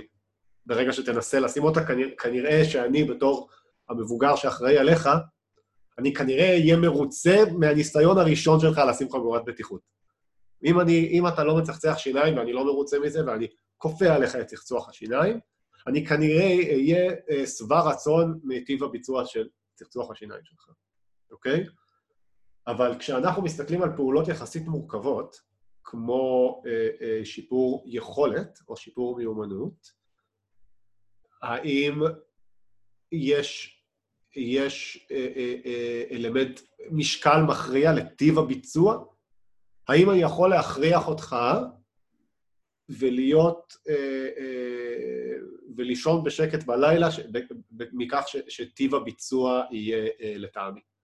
אני חושב שאתה, אני, אני מחפש מילה נעימה, אבל אין לי, אז המילה הכי נעימה שיש לי פה זה מרמה, כן? אבל, אבל זה, זה, זה, זה, זאת המילה הכי נעימה, אני, היו לי מילים יותר קשות. למה? כי, או, אז אני אסביר. כי בסופו של דבר, טיב הביצוע, כן, זה, זה, אתה בעצם רואה את הדברים האלה בתור... לכל אחד ברור שטיב הביצוע זה, זה, זה משהו שהולך על איזושהי סקאלה, כן? אני אתן דוגמה מתחום שאני לא מבין בו, כן? אבל גם כשאתה עושה ספורט, אפשר לעשות ספורט בצורה מקצועית, בצורה בלתי מקצועית, ואפשר ללכת להליכות אפשר ללכת להליכות, לחלץ עצמות, כן? גם כשאני לומד את לוח הכפל, אז אפשר ללמוד את לוח הכפל, אבל בסופו של סוף אני לומד את לוח הכפל. אני מכיר לא מעט, ואני מניח שגם אתה מכיר, אנשים שבימי בחרותם, ההורים שלהם הכריחו אותם ללמוד שיעורי נגינה על פסנתר, והם לא רצו, בדיוק, בדיוק, בדיוק. אגב, זה באמת אצל אחינו יוצאי רוסיה, והם לא רצו, וב, וכשהם מתבגרים, הם אומרים, אתה יודע מה? וואלה, הרווחתי מזה. אגב, יש אנשים שיגידו, בואנה, זה היה סיוט, וכן, רובינסון מדבר על אישה ש, שלמדה פסנתר ולא סבלה את זה בכלל, ואחלה. אבל הרבה, אנחנו מכירים... אתה יודע מה? אני קיבלתי פעם עונש מהמורה שלי ללמוד טקסט בעל פה. טקסט של התפילה. עד היום, אני מצר על זה שלא למדתי, שלא קיבלתי עוד עונשים כאלה. כי זה הטקסט שאני זוכר. עכשיו, מה שאני אומר לא כל כך... אני, אני חושב שאתה יכול להבין את מה שאני אומר. כן, הנה, קיבלת עונש בצורה כפויה, ו- ו- וזה היה לצביעות רצון המורה, ווואלה, הרווחתי משהו לחיים. אז מה זה אומר? כן, אז אני מכריח את מישהו לדעת את לוח הכפל, בהנחה שאנחנו חושבים שהוא חשוב, והוא מרוויח משהו לחיים. מה הבעיה בזה? אני לא בטוח שיש בעיה, אבל אני גם לא בטוח כמה רחוק זה הולך, אם בכלל. אני לא יודע, למשל, אני, אני לא יודע אם, אם, זה, אם זה בסדר ללמוד את לוח הכפל בכפייה, האם זה אומר שזה גם בסדר ללמוד בעל פה את טבלת האלמנטים בכפייה? ואם ללמוד בעל פה את טבלת האלמנטים בכפייה, בכפייה זה בסדר, אז אני לא יודע אם זה גם אומר שללמוד אה, אה, גרמנית בבתי ספר בכפייה זה גם בסדר. אני, אני לא יודע מה מתורגם לאיפה. ומכיוון שאני לא יודע מה מתורגם, מה יכול להיות בסדר ומה יכול להיות לא בסדר, אני מעדיף ללכת לפי העדפות הטבעיות של האדם, אה, כאשר כמובן, אם, אם יש פה איזושהי סקאלה בין אה, כאן נמצא כל הידע שהבן אדם צריך לדעת בכפייה, וכאן, כאילו, כאן נמצא ללמד את, ה, את הילד הכל בכפייה, וכאן נמצא לתת לו לעשות מה שבא לו, אני לא חושב שצריך ללכת לאף אחד אה, מהצדדים הקיצוניים האלו. אני אפילו לא יודע אם צריך ללכת יותר לכיוון החופש מאשר לכיוון הכפייה, אבל אני יודע ששווה לחשוב על זה. אבל, אז, אז אוקיי, אז אני רוצה לתקוף את מה שאתה אומר בשני אופנים. במישור אחד זה המישור הפילוסופי, כן? מה ילד יודע בכיתה א' על מה שהוא אוהב ומה שהוא לא אוהב? מה ילד יודע בכיתה ב', ג', ד', ה', ו'? אני עדיין בסימני שאלה על מה שאני אוהב ומה שאני לא אוהב, אני בן 38. זאת שאלה אחת. זאת אומרת, השאלה הזאת היא של בוא ניתן לו להחליט אה, אה, משהו אחד. השאלה, תת-שאלה, בתוך השאלה הפילוסופית, אומרת את הדבר הבא. יש דברים מאוד מגניבים ומאוד מעניינים, שכדי לעשות אותם אתה צריך שיהיה לך איזושהי רמת ידע שהיא משעממת, כן? זה כמו שאריסטו אומר, או שהרמב"ם מדבר על זה. יש לפעמים דברים שהם מתקדמים, אבל, אבל הדבר הפשוט יותר הוא באמת המורכב. once עברת על הדבר המורכב והמשעמם, אתה פותח לך פתח לעולמות מטורפים לגמרי. אז, אז אני חייב בעצם, אם אני רוצה להיות הוגן עם הילד, זה לאפשר לו להגיע למצב שבו הוא באמת יכול לבחור בין דברים. ילד שלא יודע כלום לא יכול לבחור בין דברים. זאת שאלה אחת ברמה הפילוסופית. ברמה הפרקטית אני אומר לך, איך זה יבוא לידי ביטוי, כן? הרי, הרי, הרי אתה לא מדבר על בית ספר של בן אדם אחד, כן? אז תכלס, אתה יודע מה, נניח שאני זורם עם הרעיון שלך, אם שכנעת אותי בצורה הפילוסופית. אוקיי, בוא נתקדם. איך זה בא לידי ביטוי? אני לא יודע במה הייתי יכול לשכנע אותך, כי, כי לא, אני לא יודע אם הצגתי ממש עמדה, אבל, אבל, אה, אבל אה, אתה יודע מה, בוא ננסה, לק... אני אנסה ללכת רגע צעד אחורה, אוקיי? זה ברור ש... לי לפחות, אולי גם לך, לא ברור לגמרי מה ראוי שילמד ומה לא ברור שילמד, זה, זה, ומה לא ראוי שילמד. כלומר, זה, יש לנו איזשהו מושג כללי שאנחנו כן רוצים אה, בסיסי מכל מיני דברים מסוימים, נכון? תן לי דוגמה למשהו בסיסי שכן צריך. עזוב, בוא, מה צריך בחשבון? בוא, יאללה, זרוק. מה צריך חיבור, בחשבון? חיבור, חיסור, כפל, אפס, חילוק. כן, נגיד, אוקיי? אני מאמין ששנינו יכולים להסכים עם זה ש, שילד שיוצא ממערכת החינוך צריך לדעת אה, לכתוב שלוש ועוד חמש ולדעת מה התוצאה. כן, אבל אתה יודע, לי אה, יש ילדים שמסתבר שבשבת מחלקים סוכריות בבית הכנסת, וגם ילדים שלא טובים בחשבון, כשזה מגיע לסוכריות בבית הכנסת, יש להם הבנות כל כך ברורות לגבי מי קיבל מה ומי קיבל מו, אז בסופו של דבר כולנו מכירים את זה. אם אתה רוצה, כנגד מה שאתה אומר, אני רוצה לצטט לך מכתב של הימלר, כן? מכתב של הימלר, משהו מעניין. אתה יודע שהראשונים להיכנס לדחו לא היו היהודים, היו המפגרים הגרמנים והפולנים. הם רצו לקחת את הגרמנים ובעצם להפוך אותם, הם רצו לקחת את הפולנים ולהפוך אותם להיות עם של מטומטמים. ואימלר אומר את הדבר הבא. אימלר אומר, בי, איך, איך אתה לוקח עם שהוא העם הפולני, שיצאו ממנו אנשים רציניים, קופרניקוס וכו', והופך אותם לעם של מטומטמים, אומר הימלר ביומן שלו מ-1940 את הדברים הבאים. המטרה הברורה של בתי הספר של הפולנים היא ללמד אותם חשבון פשוט. שום חישובים מעבר למספר 500. הם יצטרכו, רק שהם ידעו כאילו לחשב את העודף, כן, בחנות. לדעת לכתוב את שמם ואת הדוקטורינה, שזה חוק אלוהי לציית לגרמנים. אני לא חושב שקריאה זה דבר רצוי. אז פה אני אומר, תקשיב, זה בן אדם שאומר לעצמו, טוב, יש לי עם של פולנים, אני רוצה להפוך אותם להיות חוטבי עצים ושואבי מים, בואו נוריד את המתמטיקה. זה קטע מעניין לחשוב על זה, לא? קטע מעניין, וזה גם מבליט בפניי את הסיבה שאני ואתה מתקשים לתקשר על הנושא הזה בכלל על אותו תדר, אוקיי? אתה אה, מסתכל על כל הנושא הזה בצורה מאוד מאוד אינסטרומנטלית, ואני לא. אתה מסת... אה, אה, ככה אני לפחות תופס את זה. מה זאת אומרת צורה אינסטרומנטלית? כלומר, אתה מסתכל על, על נושאים קונקרטיים, פרקטיים, שאם אני אקח ילד ואוודא שאוכלוסייה גדולה, לצורך העניין, לא ילד, אני אוודא שאוכלוסייה גדולה שולטת בתוכן הזה, יהיו לזה השפעות כאלו וכאלו על האוכלוסייה שלי. ואז נתת לי כדוגמה איך הפרוסים עשו את זה, אה, אה, בתיאוריה, איך הימלר עשה את זה בתיאוריה, מה, אוקיי? ולשם נראה, אני מרגיש שלשם אתה מכוון. אני לא מכוון לשם, מכיוון שאני, כמו שכבר אמרתי לך, אין לי חוסר הסכמה איתך מכך שלקחתי שביל אחר. אני פשוט הרבה מאחוריך על אותו השביל. אני מעוניין בלדעת איזה דברים בן אדם צריך כדי להפיק חיים טובים ושהוא שבע רצון מהם, אוקיי? וכאן, וכאן, זה הרבה מאחוריך בשביל. כי אני אפילו לא, לא, אני אפילו לא מספיק מתקדם בשביל להגיע למחשבה האם, אה, האם, האם ראוי שילד ידע את לוח הכפל או לא. יש לי תחושה אינטואיטיבית שראוי שילד ידע את לוח הכפל, אבל, אבל אני, אני עוד לא הצלחתי לפתור דברים שהם מבחינתי הרבה יותר בסיסיים. אז אני לא יכול... כל, אני רק רוצה... לח... אה, אה, היה פה דן בן דוד בשיחה. דן בן דוד הוא פרופסור לכלכלה, מכון שורש, מתעסק בבעיות השורש של החברה הישראלית. בין היתר הוא מדבר על זה שהבעיה הגדולה מאוד של הציבור, בייחוד הציבור החרדי והציבור הערבי במדינת ישראל, שההשכלה שלהם היא השכלה ברמה מאוד מאוד נמוכה. אגב, הם יודעים שלוש ועוד חמש, והם יודעים עוד, עוד הרבה מאוד דברים, וגם יודעים את ה-ABC, אבל מעבר לזה הם לא יודעים יותר מדי. והוא אומר, הבעיה היא, ואגב, הוא לא מתעסק לא בפילוסופיות ולא באמיות, כן? הוא, הוא, הוא, יש לו רק את המספרים. הוא אומר, חלק, ואני מנסה עכשיו להגיד את זה בשפה שלך, חלק מחיים איכותיים, זה היכולת שלך להתפרנס במקום שבו אתה גר, כן?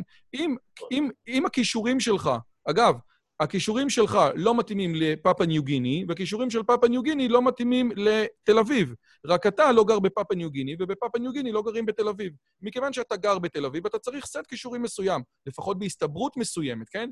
אומר, אותם חרדים שעד שנות ה-70 כמות העבודה, או כמות הזה שהם עבדו במשק, הייתה גדולה יותר, מכיוון שהמשק של שנות ה-70 היה משק מאוד פשוט.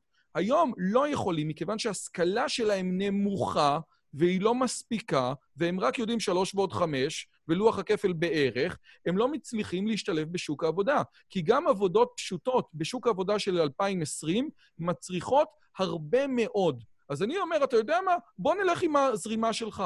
אנחנו רוצים מערכת חינוך שתדע לתת לבן אדם את הכלים כדי לחיות בכבוד. בין היתר, זה מה שאנחנו רוצים. בשוק העבודה של 2020, אומר דן בן דוד, כל מה שהחרדים לומדים עד כיתה ח' לא מספיק. המספרים מראים שהוא לא מספיק. לא מספיק בכלל. וזה חינוך של עולם שלישי למישהו שאמור לתפקד בעולם ראשון. אז הנה, עזוב אינסטרומנטלי, עזוב את הימלר. תכלס, אנשים שלא יודעים הרבה מאוד אה, חומר, לא מצליחים למצוא עבודה. אוקיי, אוקיי, אז, אז דבר ראשון אני אגיד שאתה לא יכול להגיד עזוב אינסטרומנטלי, כי זה היה מאוד אינסטרומנטלי, אבל, אבל זה... אוקיי, אוקיי, אבל, זה, אבל סליחה, סליחה, נכון, סליחה, טובה. צודק, סליחה, סליחה, אני, אני מקבל, סליחה, צודק, סליחה. אבל זה קישר בצורה טובה. זה קישר בצורה טובה את, את הדברים, ו, ואני מסכים איתך. אבל אה, אוקיי, האם אתה יכול לחשוב ביחד איתי מה מורה טוב צריך, צריך לדעת לעשות?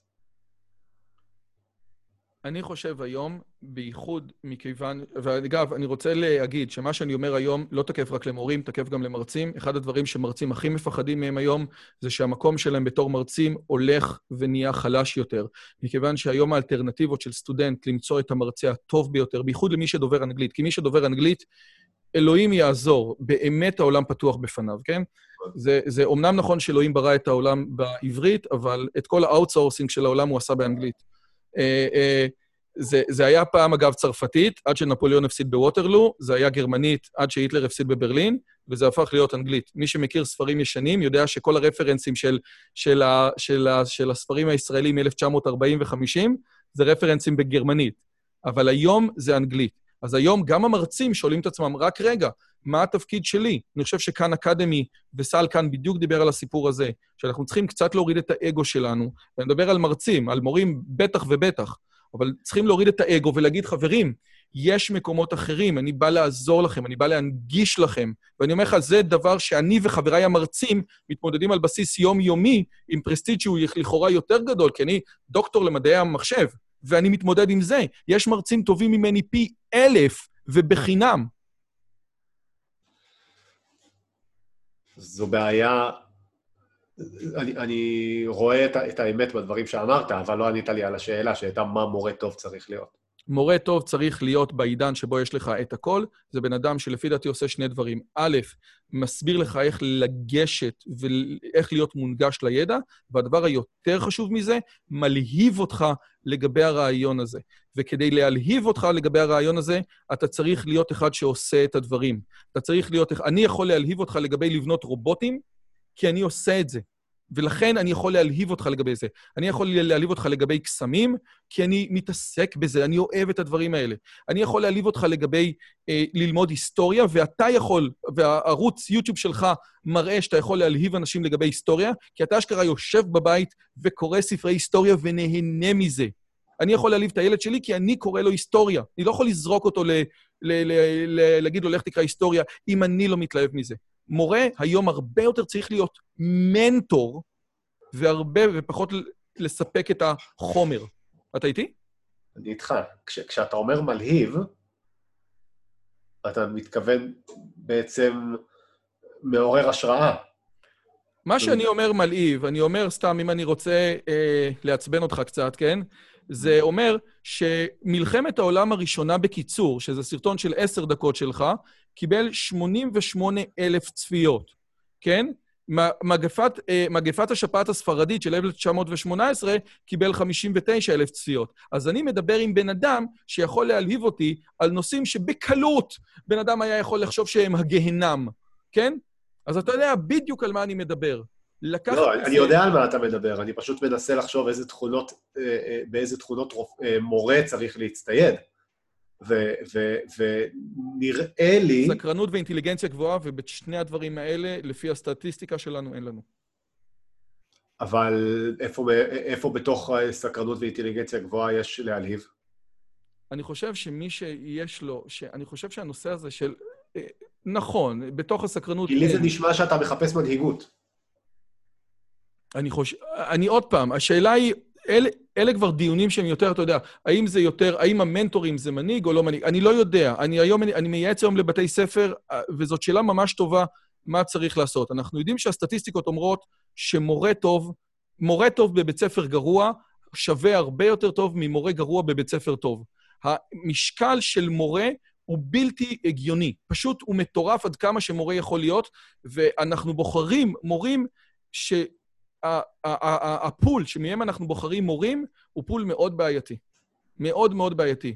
יש לי, אה, יש לי חבר שהוא מנהל בית ספר, שאמר לי שאחד המורים שלו עזב את בית הספר ואת ההוראה בעקבות הקורונה, כי היחס שהוא מקבל מהציבור הישראלי בעקבות זה שהוא מורה ובעקבות כל מה שעשו הסתדרות המורים, הוא יחס כל כך משפיל ומבזה, שהוא פשוט אמר, אני לא רוצה להיות יותר מורה. זה סיפור מלפני שבוע. מה היית אומר על זה?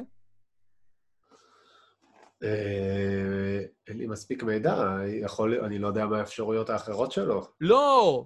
היית, זאת. אומרת, אתה, אתה, הוא, נראה לך הגיוני שבן אדם אחרי שכל השוק יתגייס לזה, כן? אתה יודע, הרי, אתה אמרת באחד הסרטונים שלך, בסרטון המדובר, וואלה, יש דברים שהם, הרופאים לא יצאו לחופש, כי הם צורך חיוני, המורים כן יצאו לחופש. בבת אחת היה ברור לגמרי שבית ספר זה לא צורך חיוני. אני חושב שזו הנקודה שהביאה אותנו לדבר. הרעיון שברגע מסוים החליטו, כולל זום, שירדו מהזום, תכלס עזוב, בית ספר זה לא צורך חיוני, וכשהחזירו את זה היה ברור שמחזירים את זה רק ברמה של בייביסיטינג.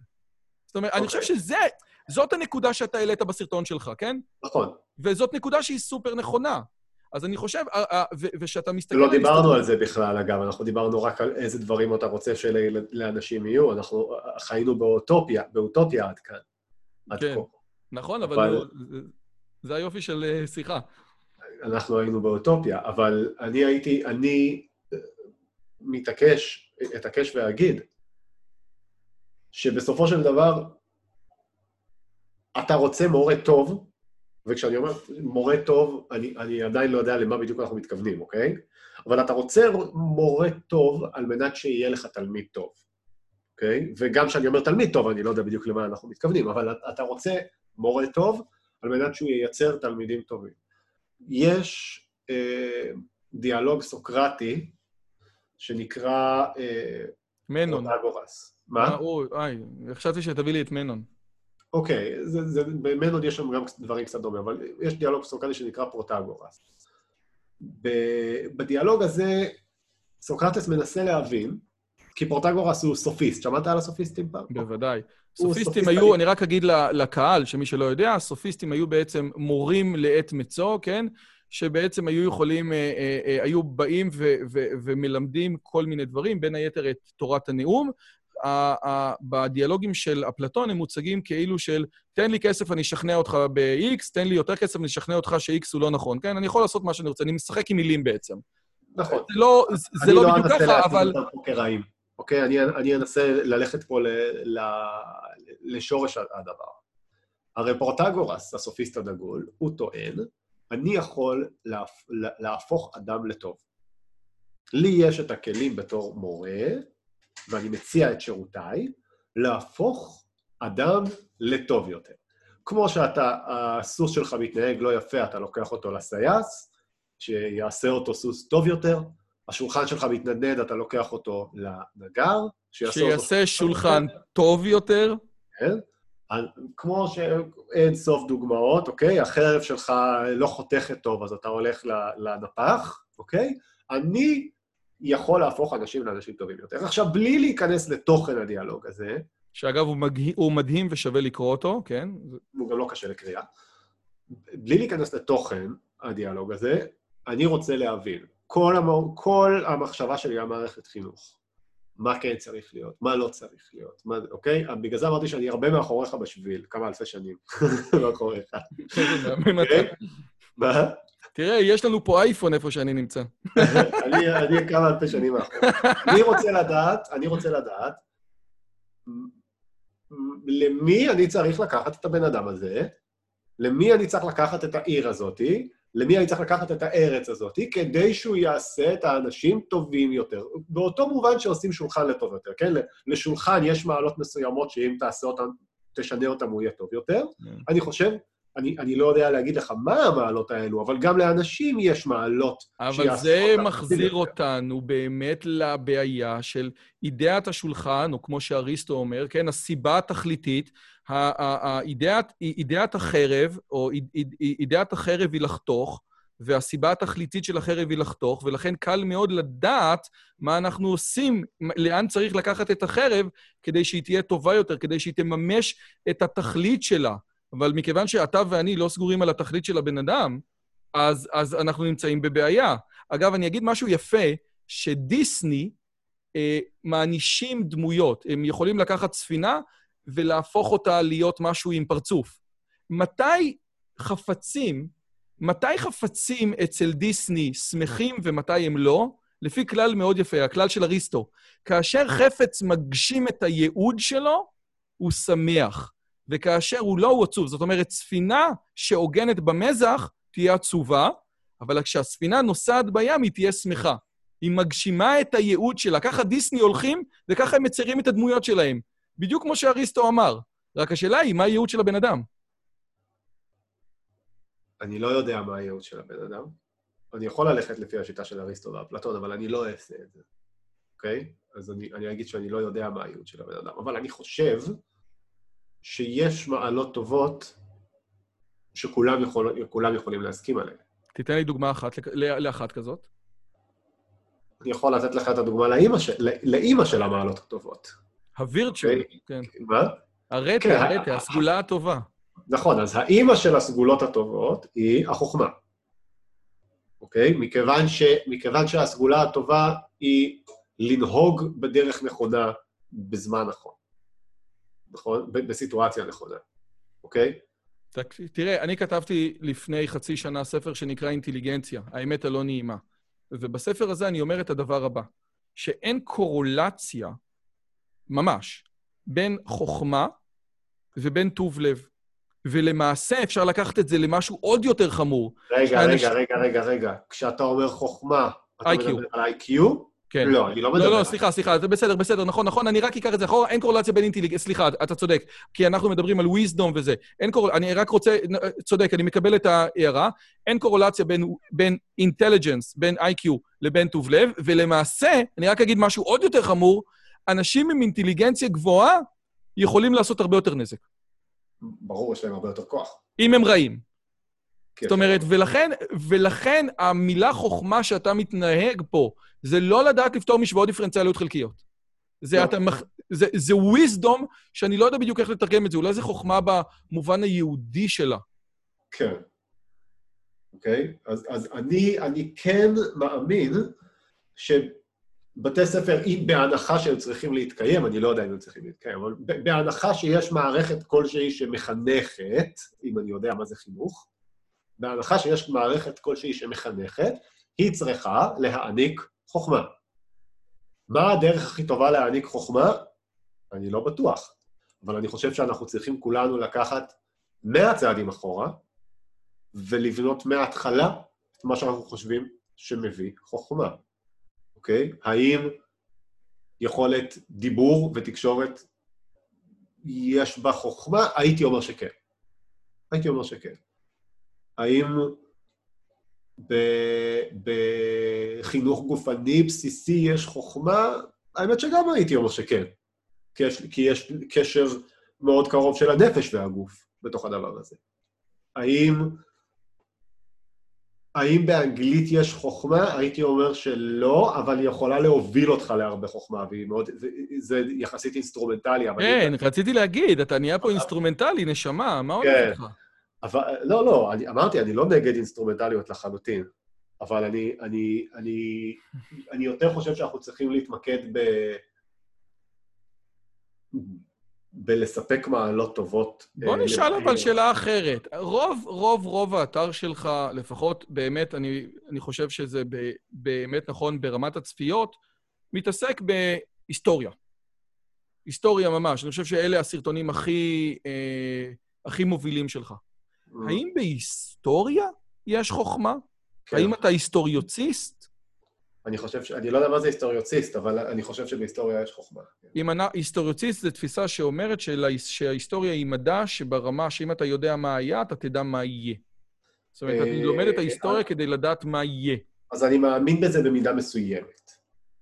במידה מסוימת. אני, אה, אני, אני לא הייתי אומר כדי לדעת מה יהיה, אלא הייתי אומר כדי לדעת מה קורה עכשיו. איזה סיבה יש לי להסתכל על מלחמת, הראשון, מלחמת העולם הראשונה בקיצור שלך? מה, מה, מה זה ייתן לי חוץ מזה שאני אהיה יותר חכם בשיחת הסלון הבאה שלי? שאלה אמיתית. זה יכול לסקרן אותך לבדוק ולקרוא יותר. זו הסיבה העיקרית, שאם אתה אומר משהו אמיתי שזה ייתן לך, אז זה. זה אני זה אגיד לך למה, בגלל שאתה משקיע כל כך הרבה זמן, ואתה עושה דברים כל כך יפים, ואתה נוגע בנקודה שרוב האנשים לא סובלים, בבית הספר, כן? אני רוצה ממש לגעת בתוך הנקודה הזאת. אני מדבר פה עם בן אדם שאם מצליח לקחת את אחד הנושאים הכי שנואים בבית הספר, שזה היסטוריה, ולמה וכמה, ולהפוך את זה להיות גם כיף וגם נגיש וגם נעים. ואני אומר, בוא, א', קודם כל, מדהים, כן? וכולם אומרים, איזה באסה שאתה לא המורה להיסטוריה שלי, אבל מעניין למה אתה לא המורה להיסטוריה בעצם. ואז אני אומר, אבל מה זה נותן? כי אתה מדבר, רגע, מה צריך לעשות? לא צריך. אתה בעצם מציע את המרכולת שלך ביוטיוב, מרכולת מדהימה. אני, לי זה מתחבר על הנפש, כי אני מאוד אוהב היסטוריה. יכול להיות שאתה גם עוזר לאנשים שלא סבלו היסטוריה בתיכון, אתה, אתה, אתה יודע, אתה מוריד להם את, ה, את, את כל הנאחס. אבל אני אומר לך, אוקיי, איזה חוכמה, זה, זה, זה, זה עוד כל מיני, אתה יודע, אלף עובדות מגניבות על החיים. מה, זה, זה, זה משהו שיכול לשרת אותי ברמה היומיומית, אם אני אינסטרומנטלי כבר? אני חושב שכן. תן לי דוגמא. אני לא, אני לא יודע אם ברמה השטחית ש, שאני מציג, אני לא יודע גם עד, עד כמה אני שטחי, כן? אבל, אבל על הנייר אה, הייתי אומר שכן. בוא, בוא נעשה כאילו אני עמוק יותר, אוקיי? לצורך הדיון. אה, הייתי אומר שכן, מכיוון שהייתי אומר, אני אתן לך דוגמה. דוגמה אה, אה, אה, ש, שרלוונטית לעכשיו, אקטואלית.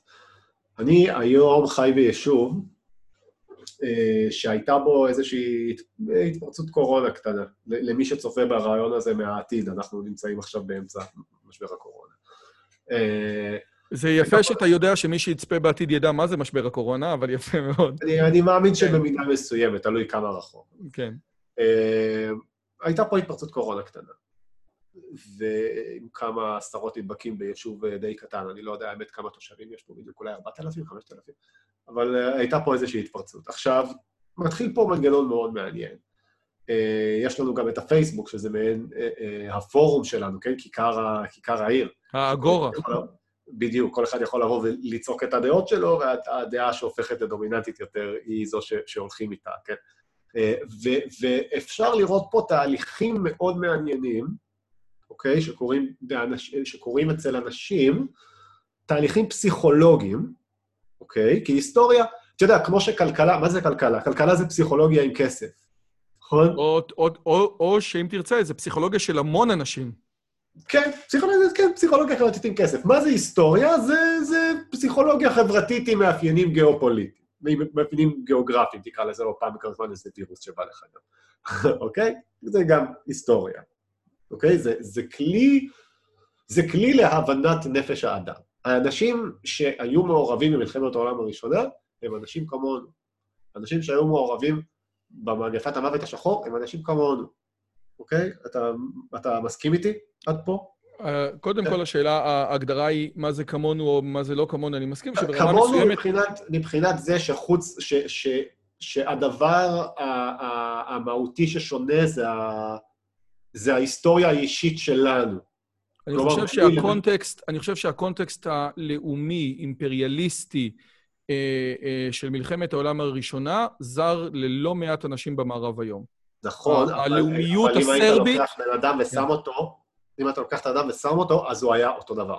החומר הוא אותו חומר.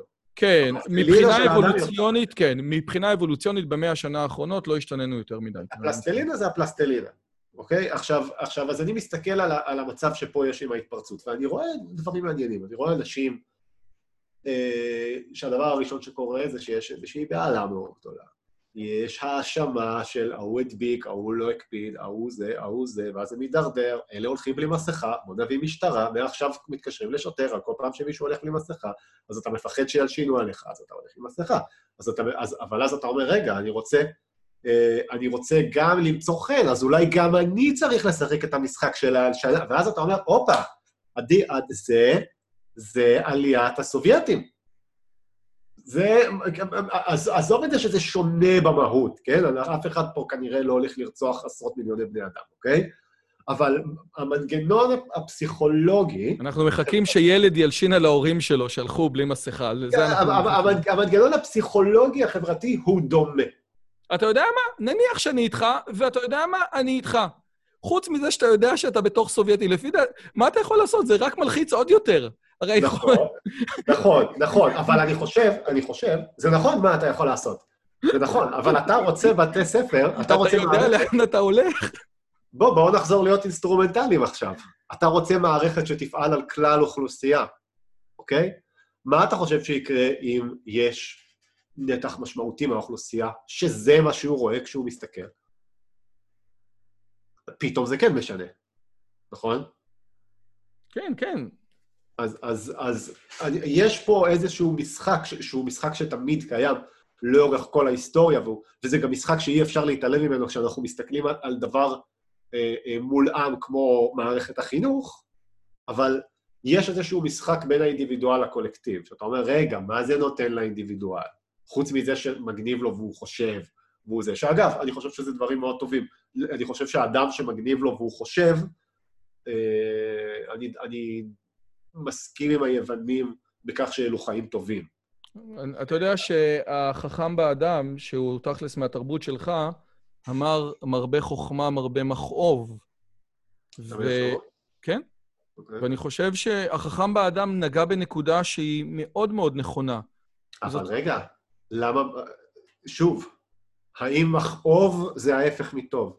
אני, אני לא יודע, זאת שאלה נהדרת, אבל אני רק רוצה שת... לא, אני רק רוצה שתדע, מרבה חוכמה, מרבה מכאוב. אני, אני אנסה להסביר לצופים שלנו בדוגמה שאני נותן, דוגמה שאני מאוד אוהב לתת כדי לחדד מה פירוש מרבה חוכמה, מרבה מכאוב. בן אדם שהוא מטומטם בוויסקי, יכול ליהנות גם מרד לייבל. בן אדם שהוא ענין טעם, שהוא מבין, שהוא שותה עם פפטה, גם תיתן לו שיבס, הוא לא יהיה מסוגל לשתות את זה. המרבה חוכמה, כשאתה מרבה חוכמה, אתה פתאום לא יכול לצרוך את הדברים הפשוטים, כן? אתה לא מסוגל, אתה לא תוכל... האם זה ההפך מטוב? אני עוד פעם, נכון, זאת שאלה נהדרת, זאת שאלה נהדרת, אבל אני רק רוצה לשים על השולחן שהחוכמה שבין היתר אתה מדבר עליה, היא קשורה למכאוב. אני לא אומר שהיא ההפך מטוב, זה נכון מאוד, אבל רק בוא נשים את הדברים על השולחן.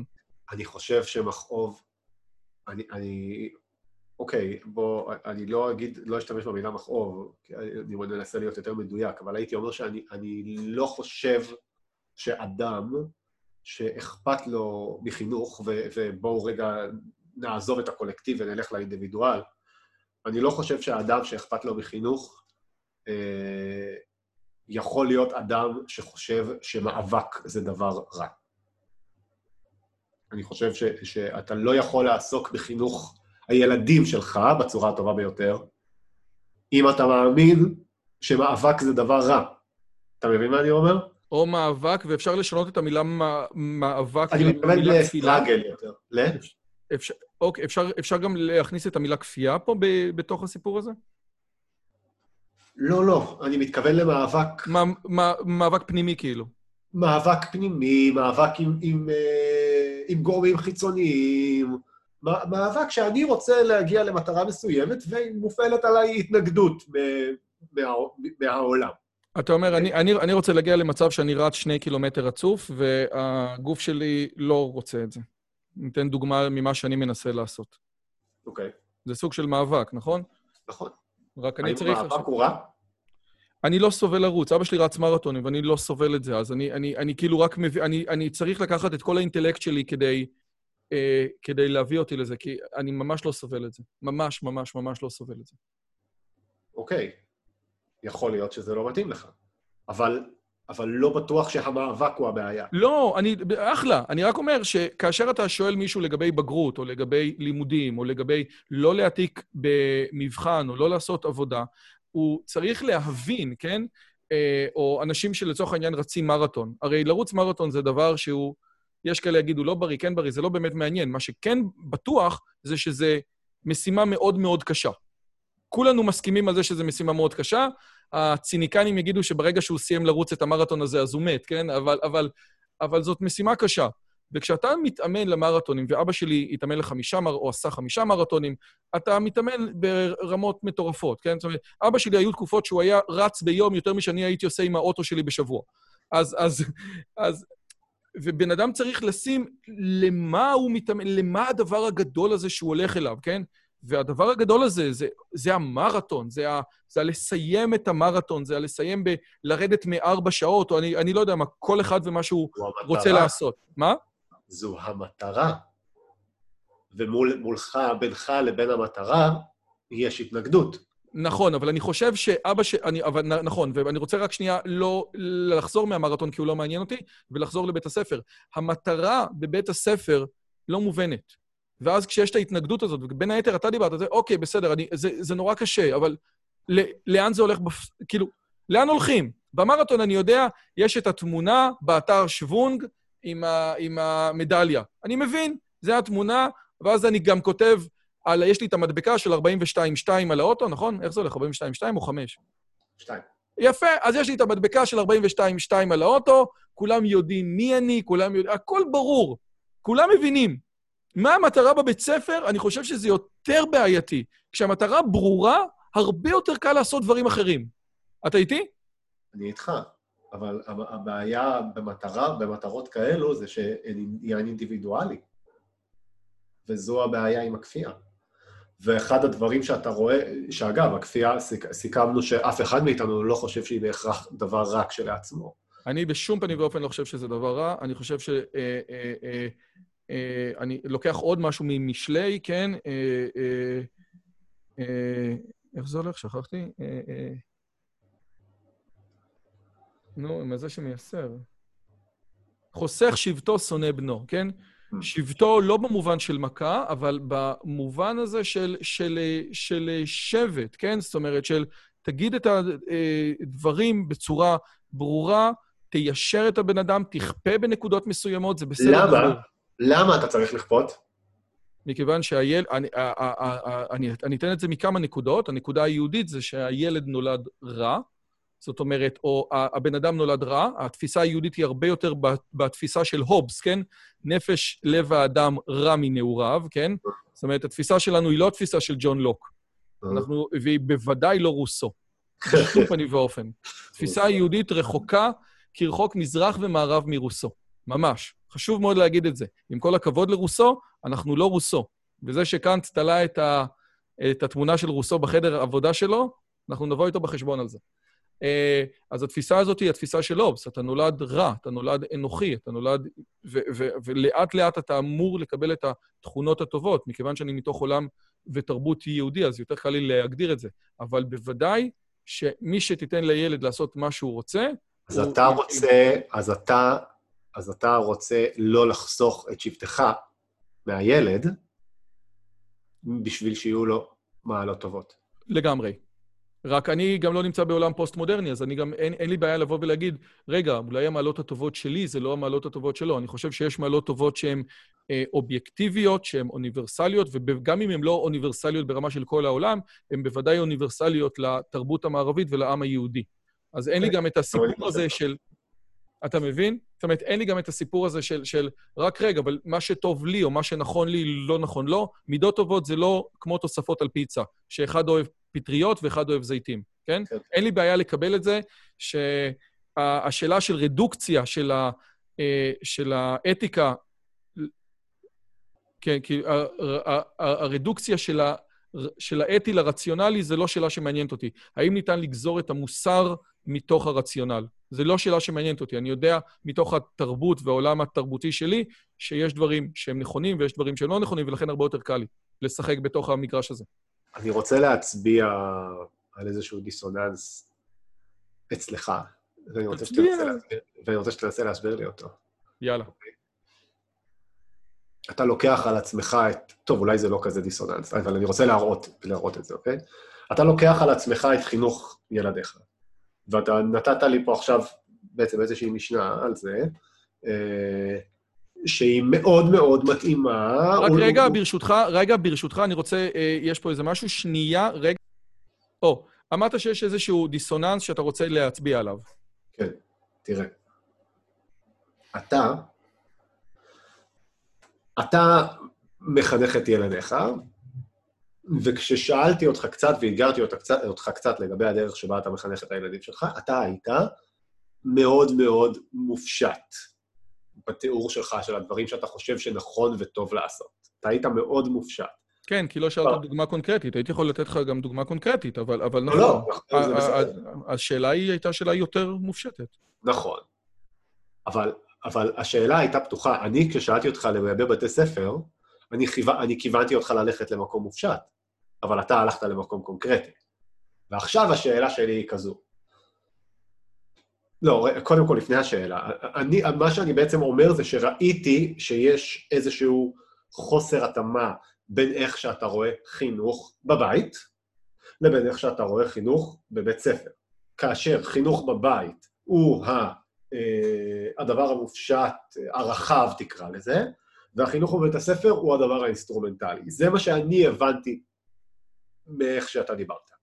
אז קודם כל, אני חושב שמי שהכניס לתוך השיח שלנו בשעה ורבע האחרונה, בשעה ועשרים האחרונות, את המילה אינסטרומנטלי, אה, זה אתה. אני לא עושה את ההבחנות האלה. אני חושב שיש את שני הדברים האלה גם יחד, שהיו אמורים להיות גם פה וגם פה. אה, הייתי מאוד שמח לדבר גם על הדברים האינסטרומנטליים, הפרקטיים, הטכניים בתוך הסיפור הזה, של מה אני עושה בבית, או מה נראה לי שחשוב. האם אני, מה שאני עושה מתאים לילדים שלי? שים לב אפילו איזה זה, ברור לגמרי שגם אני עושה טעויות, וברור לגמרי, כמו שאשתי ואני אומרים, שאנחנו נותנים לילדים שלנו מה, מה לבכות אצל הפסיכולוג אחרי זה. זה אחלה. כולנו, איך אומרים, תתבגרו. איזה יופי. שכשכל, אנחנו נותנים לכל אחד את הסיבה להתלונן, כן? וזה בסדר גמור. אנחנו עושים את הכי טוב שאנחנו מבינים בנקודת הזמן הזאת. אנחנו מאוד מאוד רוצים כל ילד, שכל ילד, לתת לו את מה שמתאים לו, אני חושב שמה שאמרת זה נורא נכון, זה בוודאי דבר שברמה הביתית-משפחתית ראוי שמישהו יעשה. אם יש לי ילד, לצורך העניין, יש לי ילד ש... יש לי ילד אחד שקרא בגיל 6 ספרים, וילד בגיל... וילד יותר קטן שבגיל 7 עדיין קורא בצורה אחרת לגמרי, אז אני מבין שכל ילד הוא שונה, ובתוך הבית, הפנים, הבית הקטן שלי אני יכול לבוא ולהתייחס בצורה אחרת, וזה בסדר גמור. אני, אני לא מצפה מבית ספר, לצערי הרב, וזה בעקבות הרבה מאוד, אה, בעקבות מה שאני רואה ממערכת החינוך, שלא יעשה את שני הדברים המשמעותיים. א', שלא יחנך, אני לא רואה שבית ספר היום מצליח אפילו לחנך במובן של ערכים. זה אני לא מצפה, ולכן אני מנסה עד כמה שאני יכול לעשות את זה בבית. והדבר השני, אני גם לא מצפה שהוא ילמד. אני לא מצפה שבית ספר ילמד. אני לא חושב, ואני אתן דוגמה פשוטה. תשאלו מורה למתמטיקה אם היא יכולה לתת לכם דוגמה קונקרטית לתרגיל רבע חלקי חצי. אוקיי? Okay? אני יכול לתת דוגמה קונקרטית, נכון? מה זה שמונה חלקי שלוש? היו לי שמונה חתיכות פיצה, היו לי שלושה ילדים, ואני רוצה לדעת כמה חתיכות פיצה יקבל כל ילד. זו שאלה שעונה, זה בעצם, התרגיל שמונה חלקי שלוש עונה על הסיפור הזה. אבל מורה שמלמד רבע חלקי שני שליש, אין לו מושג אפילו מה הוא מלמד. אני חושב שהדבר הזה תקף לגבי רוב הדברים שאנחנו לומדים היום, בייחוד בגיאומטריה, בייחוד באלגברה, בכל כך הרבה דברים, כי אני מתעסק גם בתוך הפילוסופיה של כל הסיפור הזה, ואני משתדל לקחת את האחריות על חינוך הילדים שלי גם בצד, ה, גם בצד הלימודי. זאת אומרת, אני אשכרה יושב ומקריא להם ספרי היסטוריה ומדבר איתם על זה, ומה זה אומר, ולמה זה קרה, ומתי זה קרה, ולמה זה מגניב, וכן, ממש ככה. אוקיי. אז אבל, אתה רואה אבל את, את חוסר ההתאמה? לא, אני, אני באמת לא ראיתי. זאת אומרת, בתוך השיחה הזאת, אגב, אם היית שואל אותי על, על, על מה אני חושב שראוי... אגב, כשאני דיברתי על הדברים האינסטרומנטליים, דיברתי על דברים שאני מלמד את הילדים שלי. אז כאילו אמרתי, אוקיי, אני מלמד את הילדים שלי את לוח הכפל, אז אני חושב שזה חשוב, כי אני מלמד אותם. מה אתה חושב? זאת אומרת, אני, אני, אני לא עשיתי את החלוקה הזאת. אני חושב שבאמת האחריות שלנו בתור הורים היא, היא היום גם את זה וגם את זה, בין היתר כי החומר האנושי שמלמד הוא נמצא ברמה בעייתית. אני רוצה רק אבל להגיע לאיזשהו סיכום קטן, כי קודם כל, א', מרתק לדבר איתך, ו... אבל אני רוצה, אחד מהצופים והעוקבים שלי אמר לי, תקשיב, אתה עושה שיחות מעניינות, אבל בסוף, בסוף ההרצאה אני רוצה להגיע למשהו. ועושה רושם שמי ששומע אותך ויש לו ילדים, אוקיי? מי ששומע אותך ויש לו ילדים במערכת החינוך, ונניח שהוא לקח את כל מה שאמרת ואומר, אוקיי, סבבה. האם אתה יכול להגיד לי איזה תובנות, סליחה על המילה, אינסטרומנטליות, מעשיות, אפשר להוציא? מה הדברים שלפי דעתך חשובים להוציא? מישהו אומר, בואנה, אתה יודע מה? דיברתי, הוא, הוא אמר דברים יפים. אני, אני... איך אני לוקח את זה מחר לחיים שלי? אתה, אתה יכול לנסות לקחת איזה זיקוק של הדברים שאתה חושב ולהגיד, אוקיי, אלה דברים שלפי דעתי ראוי לתת עליהם את הדעת, הורים שיש להם ילדים בתוך מערכת החינוך? כן, אבל זה לא אמרה, זו שאלה. לאיפה לאיפה אני לוקח את הילדים שלי כדי שהם יהיו טובים יותר. כמו שאמרתי, שאם אתה רוצה השול... שהשולחן שלך יהיה טוב יותר, אתה הולך לנגר, אם אתה רוצה שהסכין שלך תהיה חדה יותר, אתה הולך למישהו שעובד מתכות. למי אתה, לאן אתה לוקח את הילד שלך כדי שהוא יהיה טוב יותר? זו השאלה שצריכה להישאל, לדעתי. לאן אתה היית לוקח את הילד שלך כדי שהוא יהיה טוב יותר? למקום... אגב, זאת שאלה הוגנת, נכון? אני חושב שכן. Uh, למקום שבו הוא ימצא מאבק. אבל מאבק ראוי, אתה יודע, כי אני יכול גם... אתה יכול גם למצוא מאבק בתור אה, רוצח סדרתי שמתחמק מהמשטרה, נכון? אבל אתה יכול גם למצוא מאבק בתור בניסיון לפתח איזשהו קישור מסוים שלך לרמה מאוד גבוהה, אתה תיתקל במאבקים מאוד קשים בשלב יחסית מוקדם. הרי בכל תחום שלא תרצה, אתה, אם, אם תרצה נגיד להגיע לרמה ארצית, אתה יכול לעשות את זה, זה תמיד יותר קרוב אליך מאשר שאתה חושב. נכון, אם תיקח הבת שלך, או הבן שלך, או מישהו, ואתה לוקח אותם, לא יודע, לחוג שחמט, ואתה מגלה שאחד מהם הוא די טוב בשחמט, אוקיי? כנראה שהוא נמצא במרחק של גג שנה-שנתיים מלהיות ברמה ארצית לגילו בדבר הזה, אם, הוא, אם יש לו איזשהו, איזושהי נטייה טבעית להיות די טוב נכון? הולכת להיות, והולך להיות לו הרבה מאבק שם בתור. וזה מאבק ראוי, כי אתה נאבק בעצם בשביל לשפר את עצמך, ובשביל ללכת למטרה, שסיכמנו כבר במהלך השיחה הזאת, שהמטרה שאתה הולך אליה היא בעלת ערך מסוים. אני... מה, להיות אלוף, להיות אלוף הארץ לילדים בשחמט? לא, או, אוקיי. לא יודע, אני שואל. אוקיי, תראה. אתה מדבר המת... פה גם על חוג. נגיד, כן, אתה יודע מה? זו מטרה ראויה. האליפות עצמה היא לא שווה כלום, אוקיי? האליפות עצמה היא לא שווה כלום, אני רק רוצה לחדד, אה, לפחות מהצד שלי, כי תכלס, המרחק בין להיות אלוף הארץ לנערים בשחמט לבין להיות אלוף הארץ בשחמט הוא, הוא מרחק אסטרונומי, והדבר השני, שהוא עוד יותר משמעותי, המרחק בין זה ובין היכולת אשכרה להתפרנס מזה, הוא עוד יותר אסטרונומי. עכשיו, אתה יכול להיות, לבוא ולהגיד, אני לא רוצה להתפרנס מזה, כן? אבל סבבה לגמרי. בשביל לא להתפרנס מתחום, להשקיע כל כך הרבה זמן כדי להיות אלוף הארץ ו... לא להפוך אותו למשהו שהוא אה, פרנסה, או סמי-פרנסה, זה גם סימן שאלה. אתה לא היית מוכן להשקיע, אתה היית משקיע, אתה היית חושב שזאת דרך נכונה להשקיע אה, חמש שעות ביום ממשהו שאין לך revenue ממנו בכלל? כן. בהנחה שיש לך מספיק revenue ממקום אחר. מי שמתפ... אם יש לך מספיק revenue ממקום אחר, אם יש לך מספיק פרנסה ממקום אחר, אשריך, אם לא, האנשים... תלוי באיזה גיל. כי אתה, אתה יודע... לא, לגמרי, מסכים. אני, אני אחשוף רגע משהו. אני, אני, אני עבדתי עם ספורטאי אולימפי ישראלי. הוא, הוא בעצם היה מן הטובים בעולם בתחום ש, שבו הוא התחרה. אה, אני חושב שהוא הגיע באולימפיאדה מקום 24. אני חושב, שזה די טוב. אה, והוא פרש בגיל 25, הוא היה יכול לפרוש גם מאוחר יותר. אני לא חושב שזה בלתי ראוי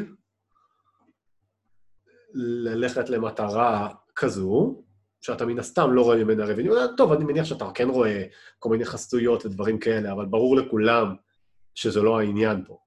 נכון. לא, נכון, אני חושב שזה בלתי ראוי להביא בן אדם שהוא ספורטאי אולימפי בתור דוגמה, מכיוון שזו דוגמה כל כך אנומלית. זה מה ש... זה הבלתי ראוי. זאת אומרת, לא, זה לא... זה ב... לא אתה, דוגמה. אתה בלתי ראוי, כי אתה מביא דוגמה שהיא כל כך אנומלית. זה כאילו... היא לא אנומלית. עכשיו, היא לא אנומלית. ואני אגיד לך עכשיו, בתור מישהו שהיה שם כל הדרך, גם, גם ששנינו היינו ילדים, אוקיי? היא פחות אנומלית משאתה חושב. או, זה כבר משהו אחר. הנושא, העניין הוא...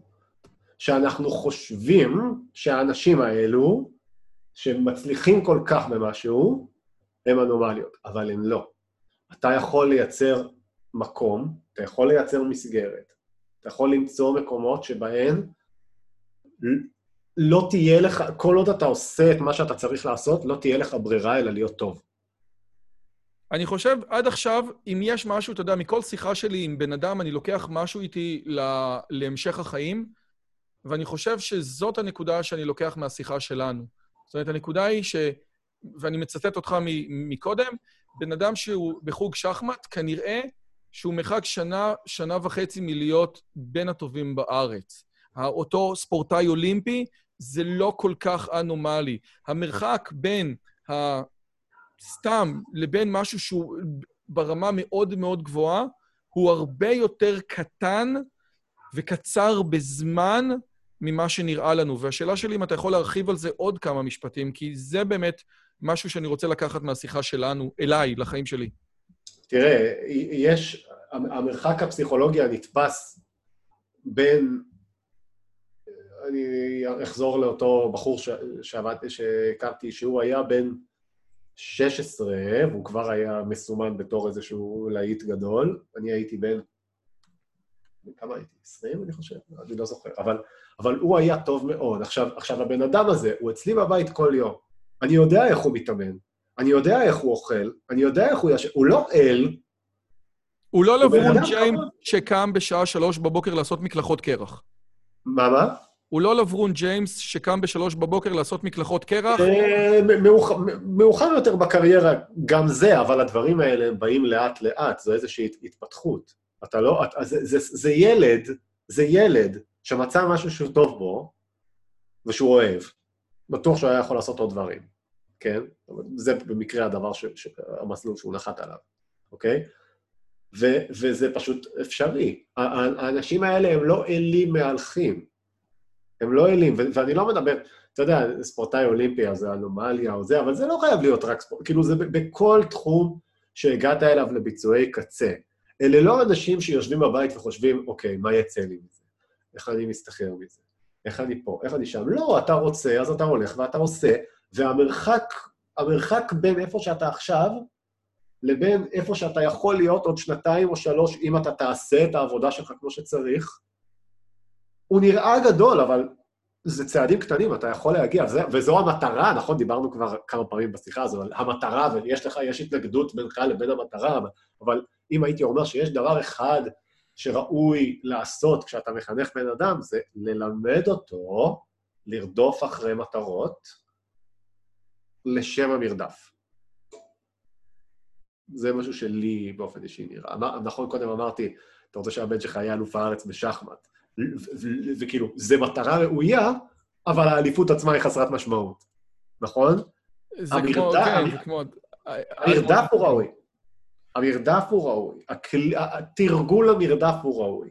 זה כמו השאלה המערבית כל כך, עם התשובה המערבית כל כך, ששאלו, אני חושב, את היילי על האברסט, למה ניסית לשם? כן, אני לא חושב שזה היילי, אולי זה היה זה שניסה קודם, והתשובה המערבית כל כך, למה ניסית לטפס על האברסט, כן? לכבוש אותו, כי זה שם, כן? זה משהו... אגב, אה, יש כאלה ש... למה פתחת ערוץ יוטיוב? אה, האמת היא, זאת שאלה ממש ממש ממש טובה. ובאמת היה לי איזשהו רצון להגיד ולהביא את המסר שלי. אני חושב שביוטיוב זאת דוגמה ממש טובה, כי ביוטיוב, אה, אני רק אתן סטטיסטיקה מעניינת. מעל 80% מהסרטונים ביוטיוב, ומדובר על מיליארדים של מיליארדים של סרטונים, מקבלים 50 צפיות ומטה. זה בדרך כלל רק המשפחה שצופה. אה, רוב, הרוב המוחלט של הערוצים ביוטיוב, יש להם מספר חד-ספרתי של מנויים, כן? זאת אומרת, הרעיון הזה שאתה עובר לאיזה משהו, כן, הרעיון שאני מדבר עם מישהו שיש לו 24 אלף איש שמתעניינים בתוכן שלו, א', זה גם משהו שכמו שאמרת, זה לאט, לאט, לאט, לאט, לאט. אני לא התחלתי מכסף, זה באמת נכון. אני לא התחלתי מכסף בשום פנים ואופן. כסף, אני, אני, אגב, אני לא סוציאליסט, כן? אני לא חושב שכסף זה מילה גסה. אבל אם כסף זאת המטרה שלך ביוטיוב, אתה לא תוכל להמשיך לאורך זמן. אני חושב שזה משהו שאתה יודע ואני יודע בצורה ממש טובה. אתה לא נמצא שם בגלל כסף, אתה נמצא שם... למה? אני פתחתי ערוץ יוטיוב. למה? כי יכולתי. זה, אבל, זה...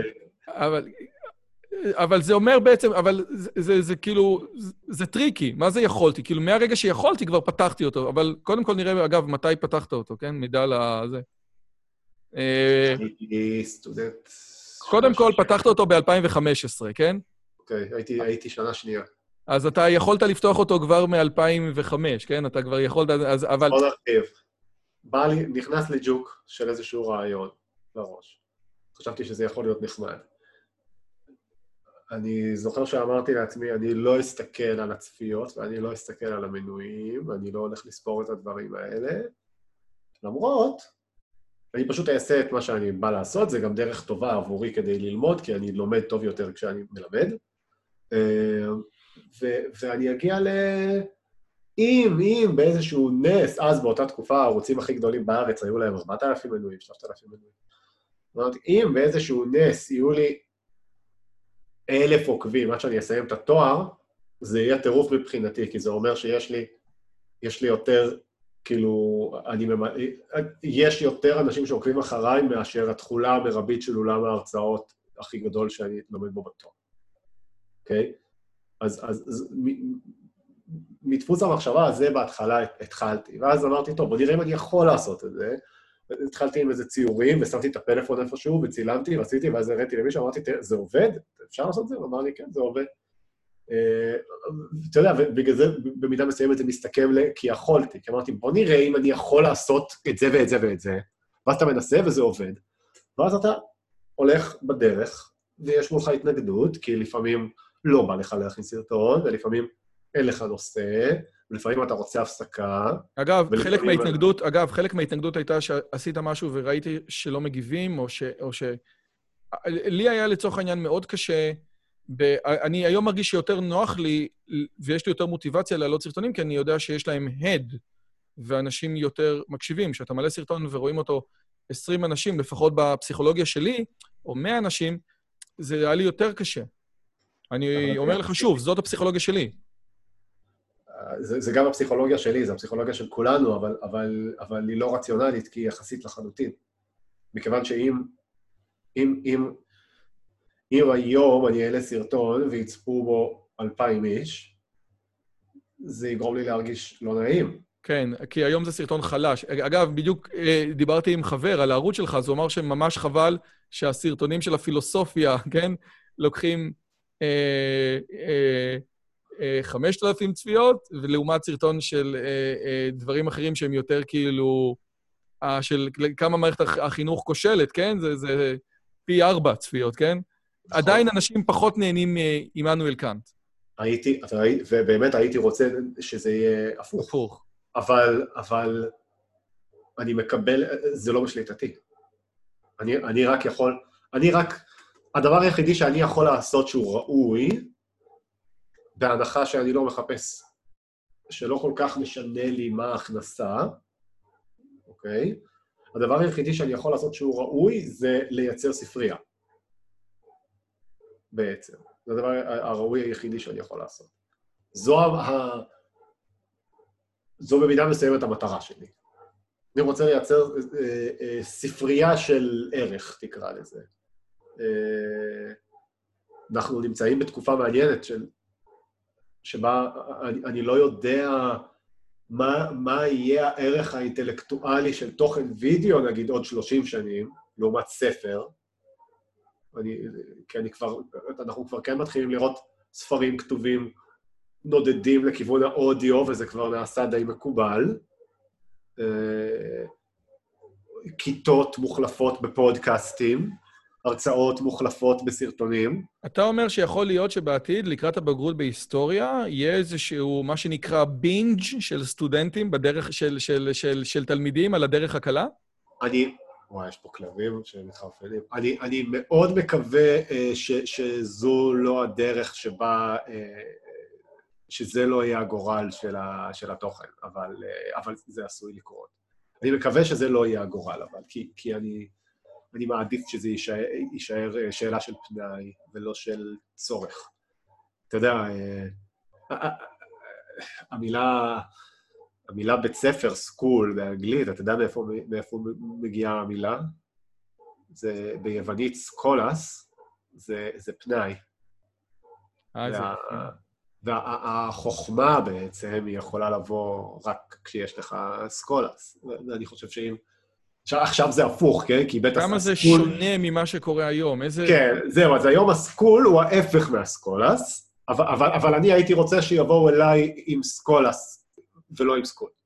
וואו. טוב, אני חושב שזה איזשהו דבר שסיכם את כל ההרצאה. school מקורו בפנאי, החוכמה היא מקורה בפנאי, אנחנו רואים גם שכאשר הרנסאנס התפתח, וכאשר הטכנולוגיה התפתחה, וכאשר החברה הפכה מחברה של צייד לקט לחברה חקלאית, והיא נהיה יותר פנאי, באמת הכל התפתח, והיום זה בדיוק הפוך. אה, דורן, אני רוצה להגיד לך, א', תודה רבה, זה היה הרבה יותר ארוך ממה שציפיתי, אבל תכלס, אני כן ציפיתי, כי ידעתי שאתה תהיה סופר מרתק. אני רוצה לשאול אותך שתי שאלות שאני שואל כל אחד מהמרואיינים שלי. אחד, תן לי ספר, בבקשה, שקראת בחמש שנים האחרונות שהפך לך את הראש.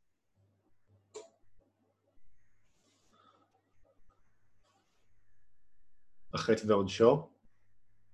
יפה. בחמש שנים האחרונות? לפני חודש. וואו. ענד, אולי אני צריך ללכת קצת יותר אחורה. לא, לא, לא, לא, לא, נהדר, וואו, וואו. האמת היא טוב, אני לא צריך להגיד יותר מדי. יש גם תרגום חדש מהתרגום, כאילו, זה תרגום של כבר כמה שנים, של איזה אה, בחור חביב מאוד ישראלי רוסי, שבאמת עשה תרגום מאוד יפה לחטא ועונשו. והדבר השני שרציתי לשאול, האם אתה יכול לתת לי טיפ לפרודקטיביות? בין היתר, האתר, הערוץ גם מתעסק בשאלות של פרודקטיביות, אז אם יש, אתה יכול לתת לנו טיפ של פרודקטיביות, אני אשמח. כן. תהיה מאומן בלרדוף אחרי מטרות מול התנגדות. או, יפה.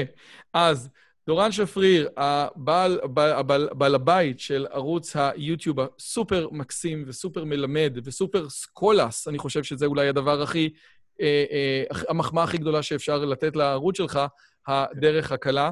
תודה רבה רבה שהצטרפת אליי היום, היה תענוג, ואתה משאיר אותנו עם הרבה מאוד מחשבות. אה, מי שרוצה לדעת... מה? תודה שהזמנת אותי. אה, איזה כיף. ממש ממש, מי שרוצה לדעת יותר, את כל הפרטים אתם יכולים לראות ב description. מי שרוצה לתרום מוזמן דרך ה Patreon, או להיכנס ולהזמין הרצאה לכנס הבא שלכם. חברים, ניפגש בפרק הבא. אם הגעתם עד לכאן, מגיע לכם כל הכבוד. אז תנו לי להגיד לכם שלושה דברים קצרים. הדבר הראשון, אם שמעתם משהו בשיחה שמעניין אתכם, שאתם רוצים לקחת הלאה, פשוט ספרו אותו לאנשים אחרים. משהו מעניין שאני אמרתי, משהו מעניין שהאורח שלי אמר, איזשהו רעיון שאתם רוצים לקחת איתכם לחיים, פשוט ספרו אותו לחבר או לחברה. זאת הדרך הטובה ביותר לזכור את הרעיונות מתוך השיחות האלה. הדבר השני, אם אתם רוצים לקחת חלק בקהילה שלנו ולפגוש ולדבר עם אנשים כמוכם, אתם מוזמנים לערוץ הטלגרם שלנו, שווה לכם מאוד. פשוט תראו עוד אנשים שמתעניינים מדברים מגניבים בדיוק כמוכם. והדבר האחרון, אם אתם יכולים, דרגו את הערוץ שלנו באפליקציית הפודקאסטים שלכם, זה יכול להיות בספוטיפיי, באפל פודקאסט או בגוגל פודקאסט, זה תהליך קצר של שתי שניות, הוא מאוד מאוד יעזור לנו להפיץ את הבשורה הלאה. שיהיה לכם כיף גדול וכיף בשיחה הבאה.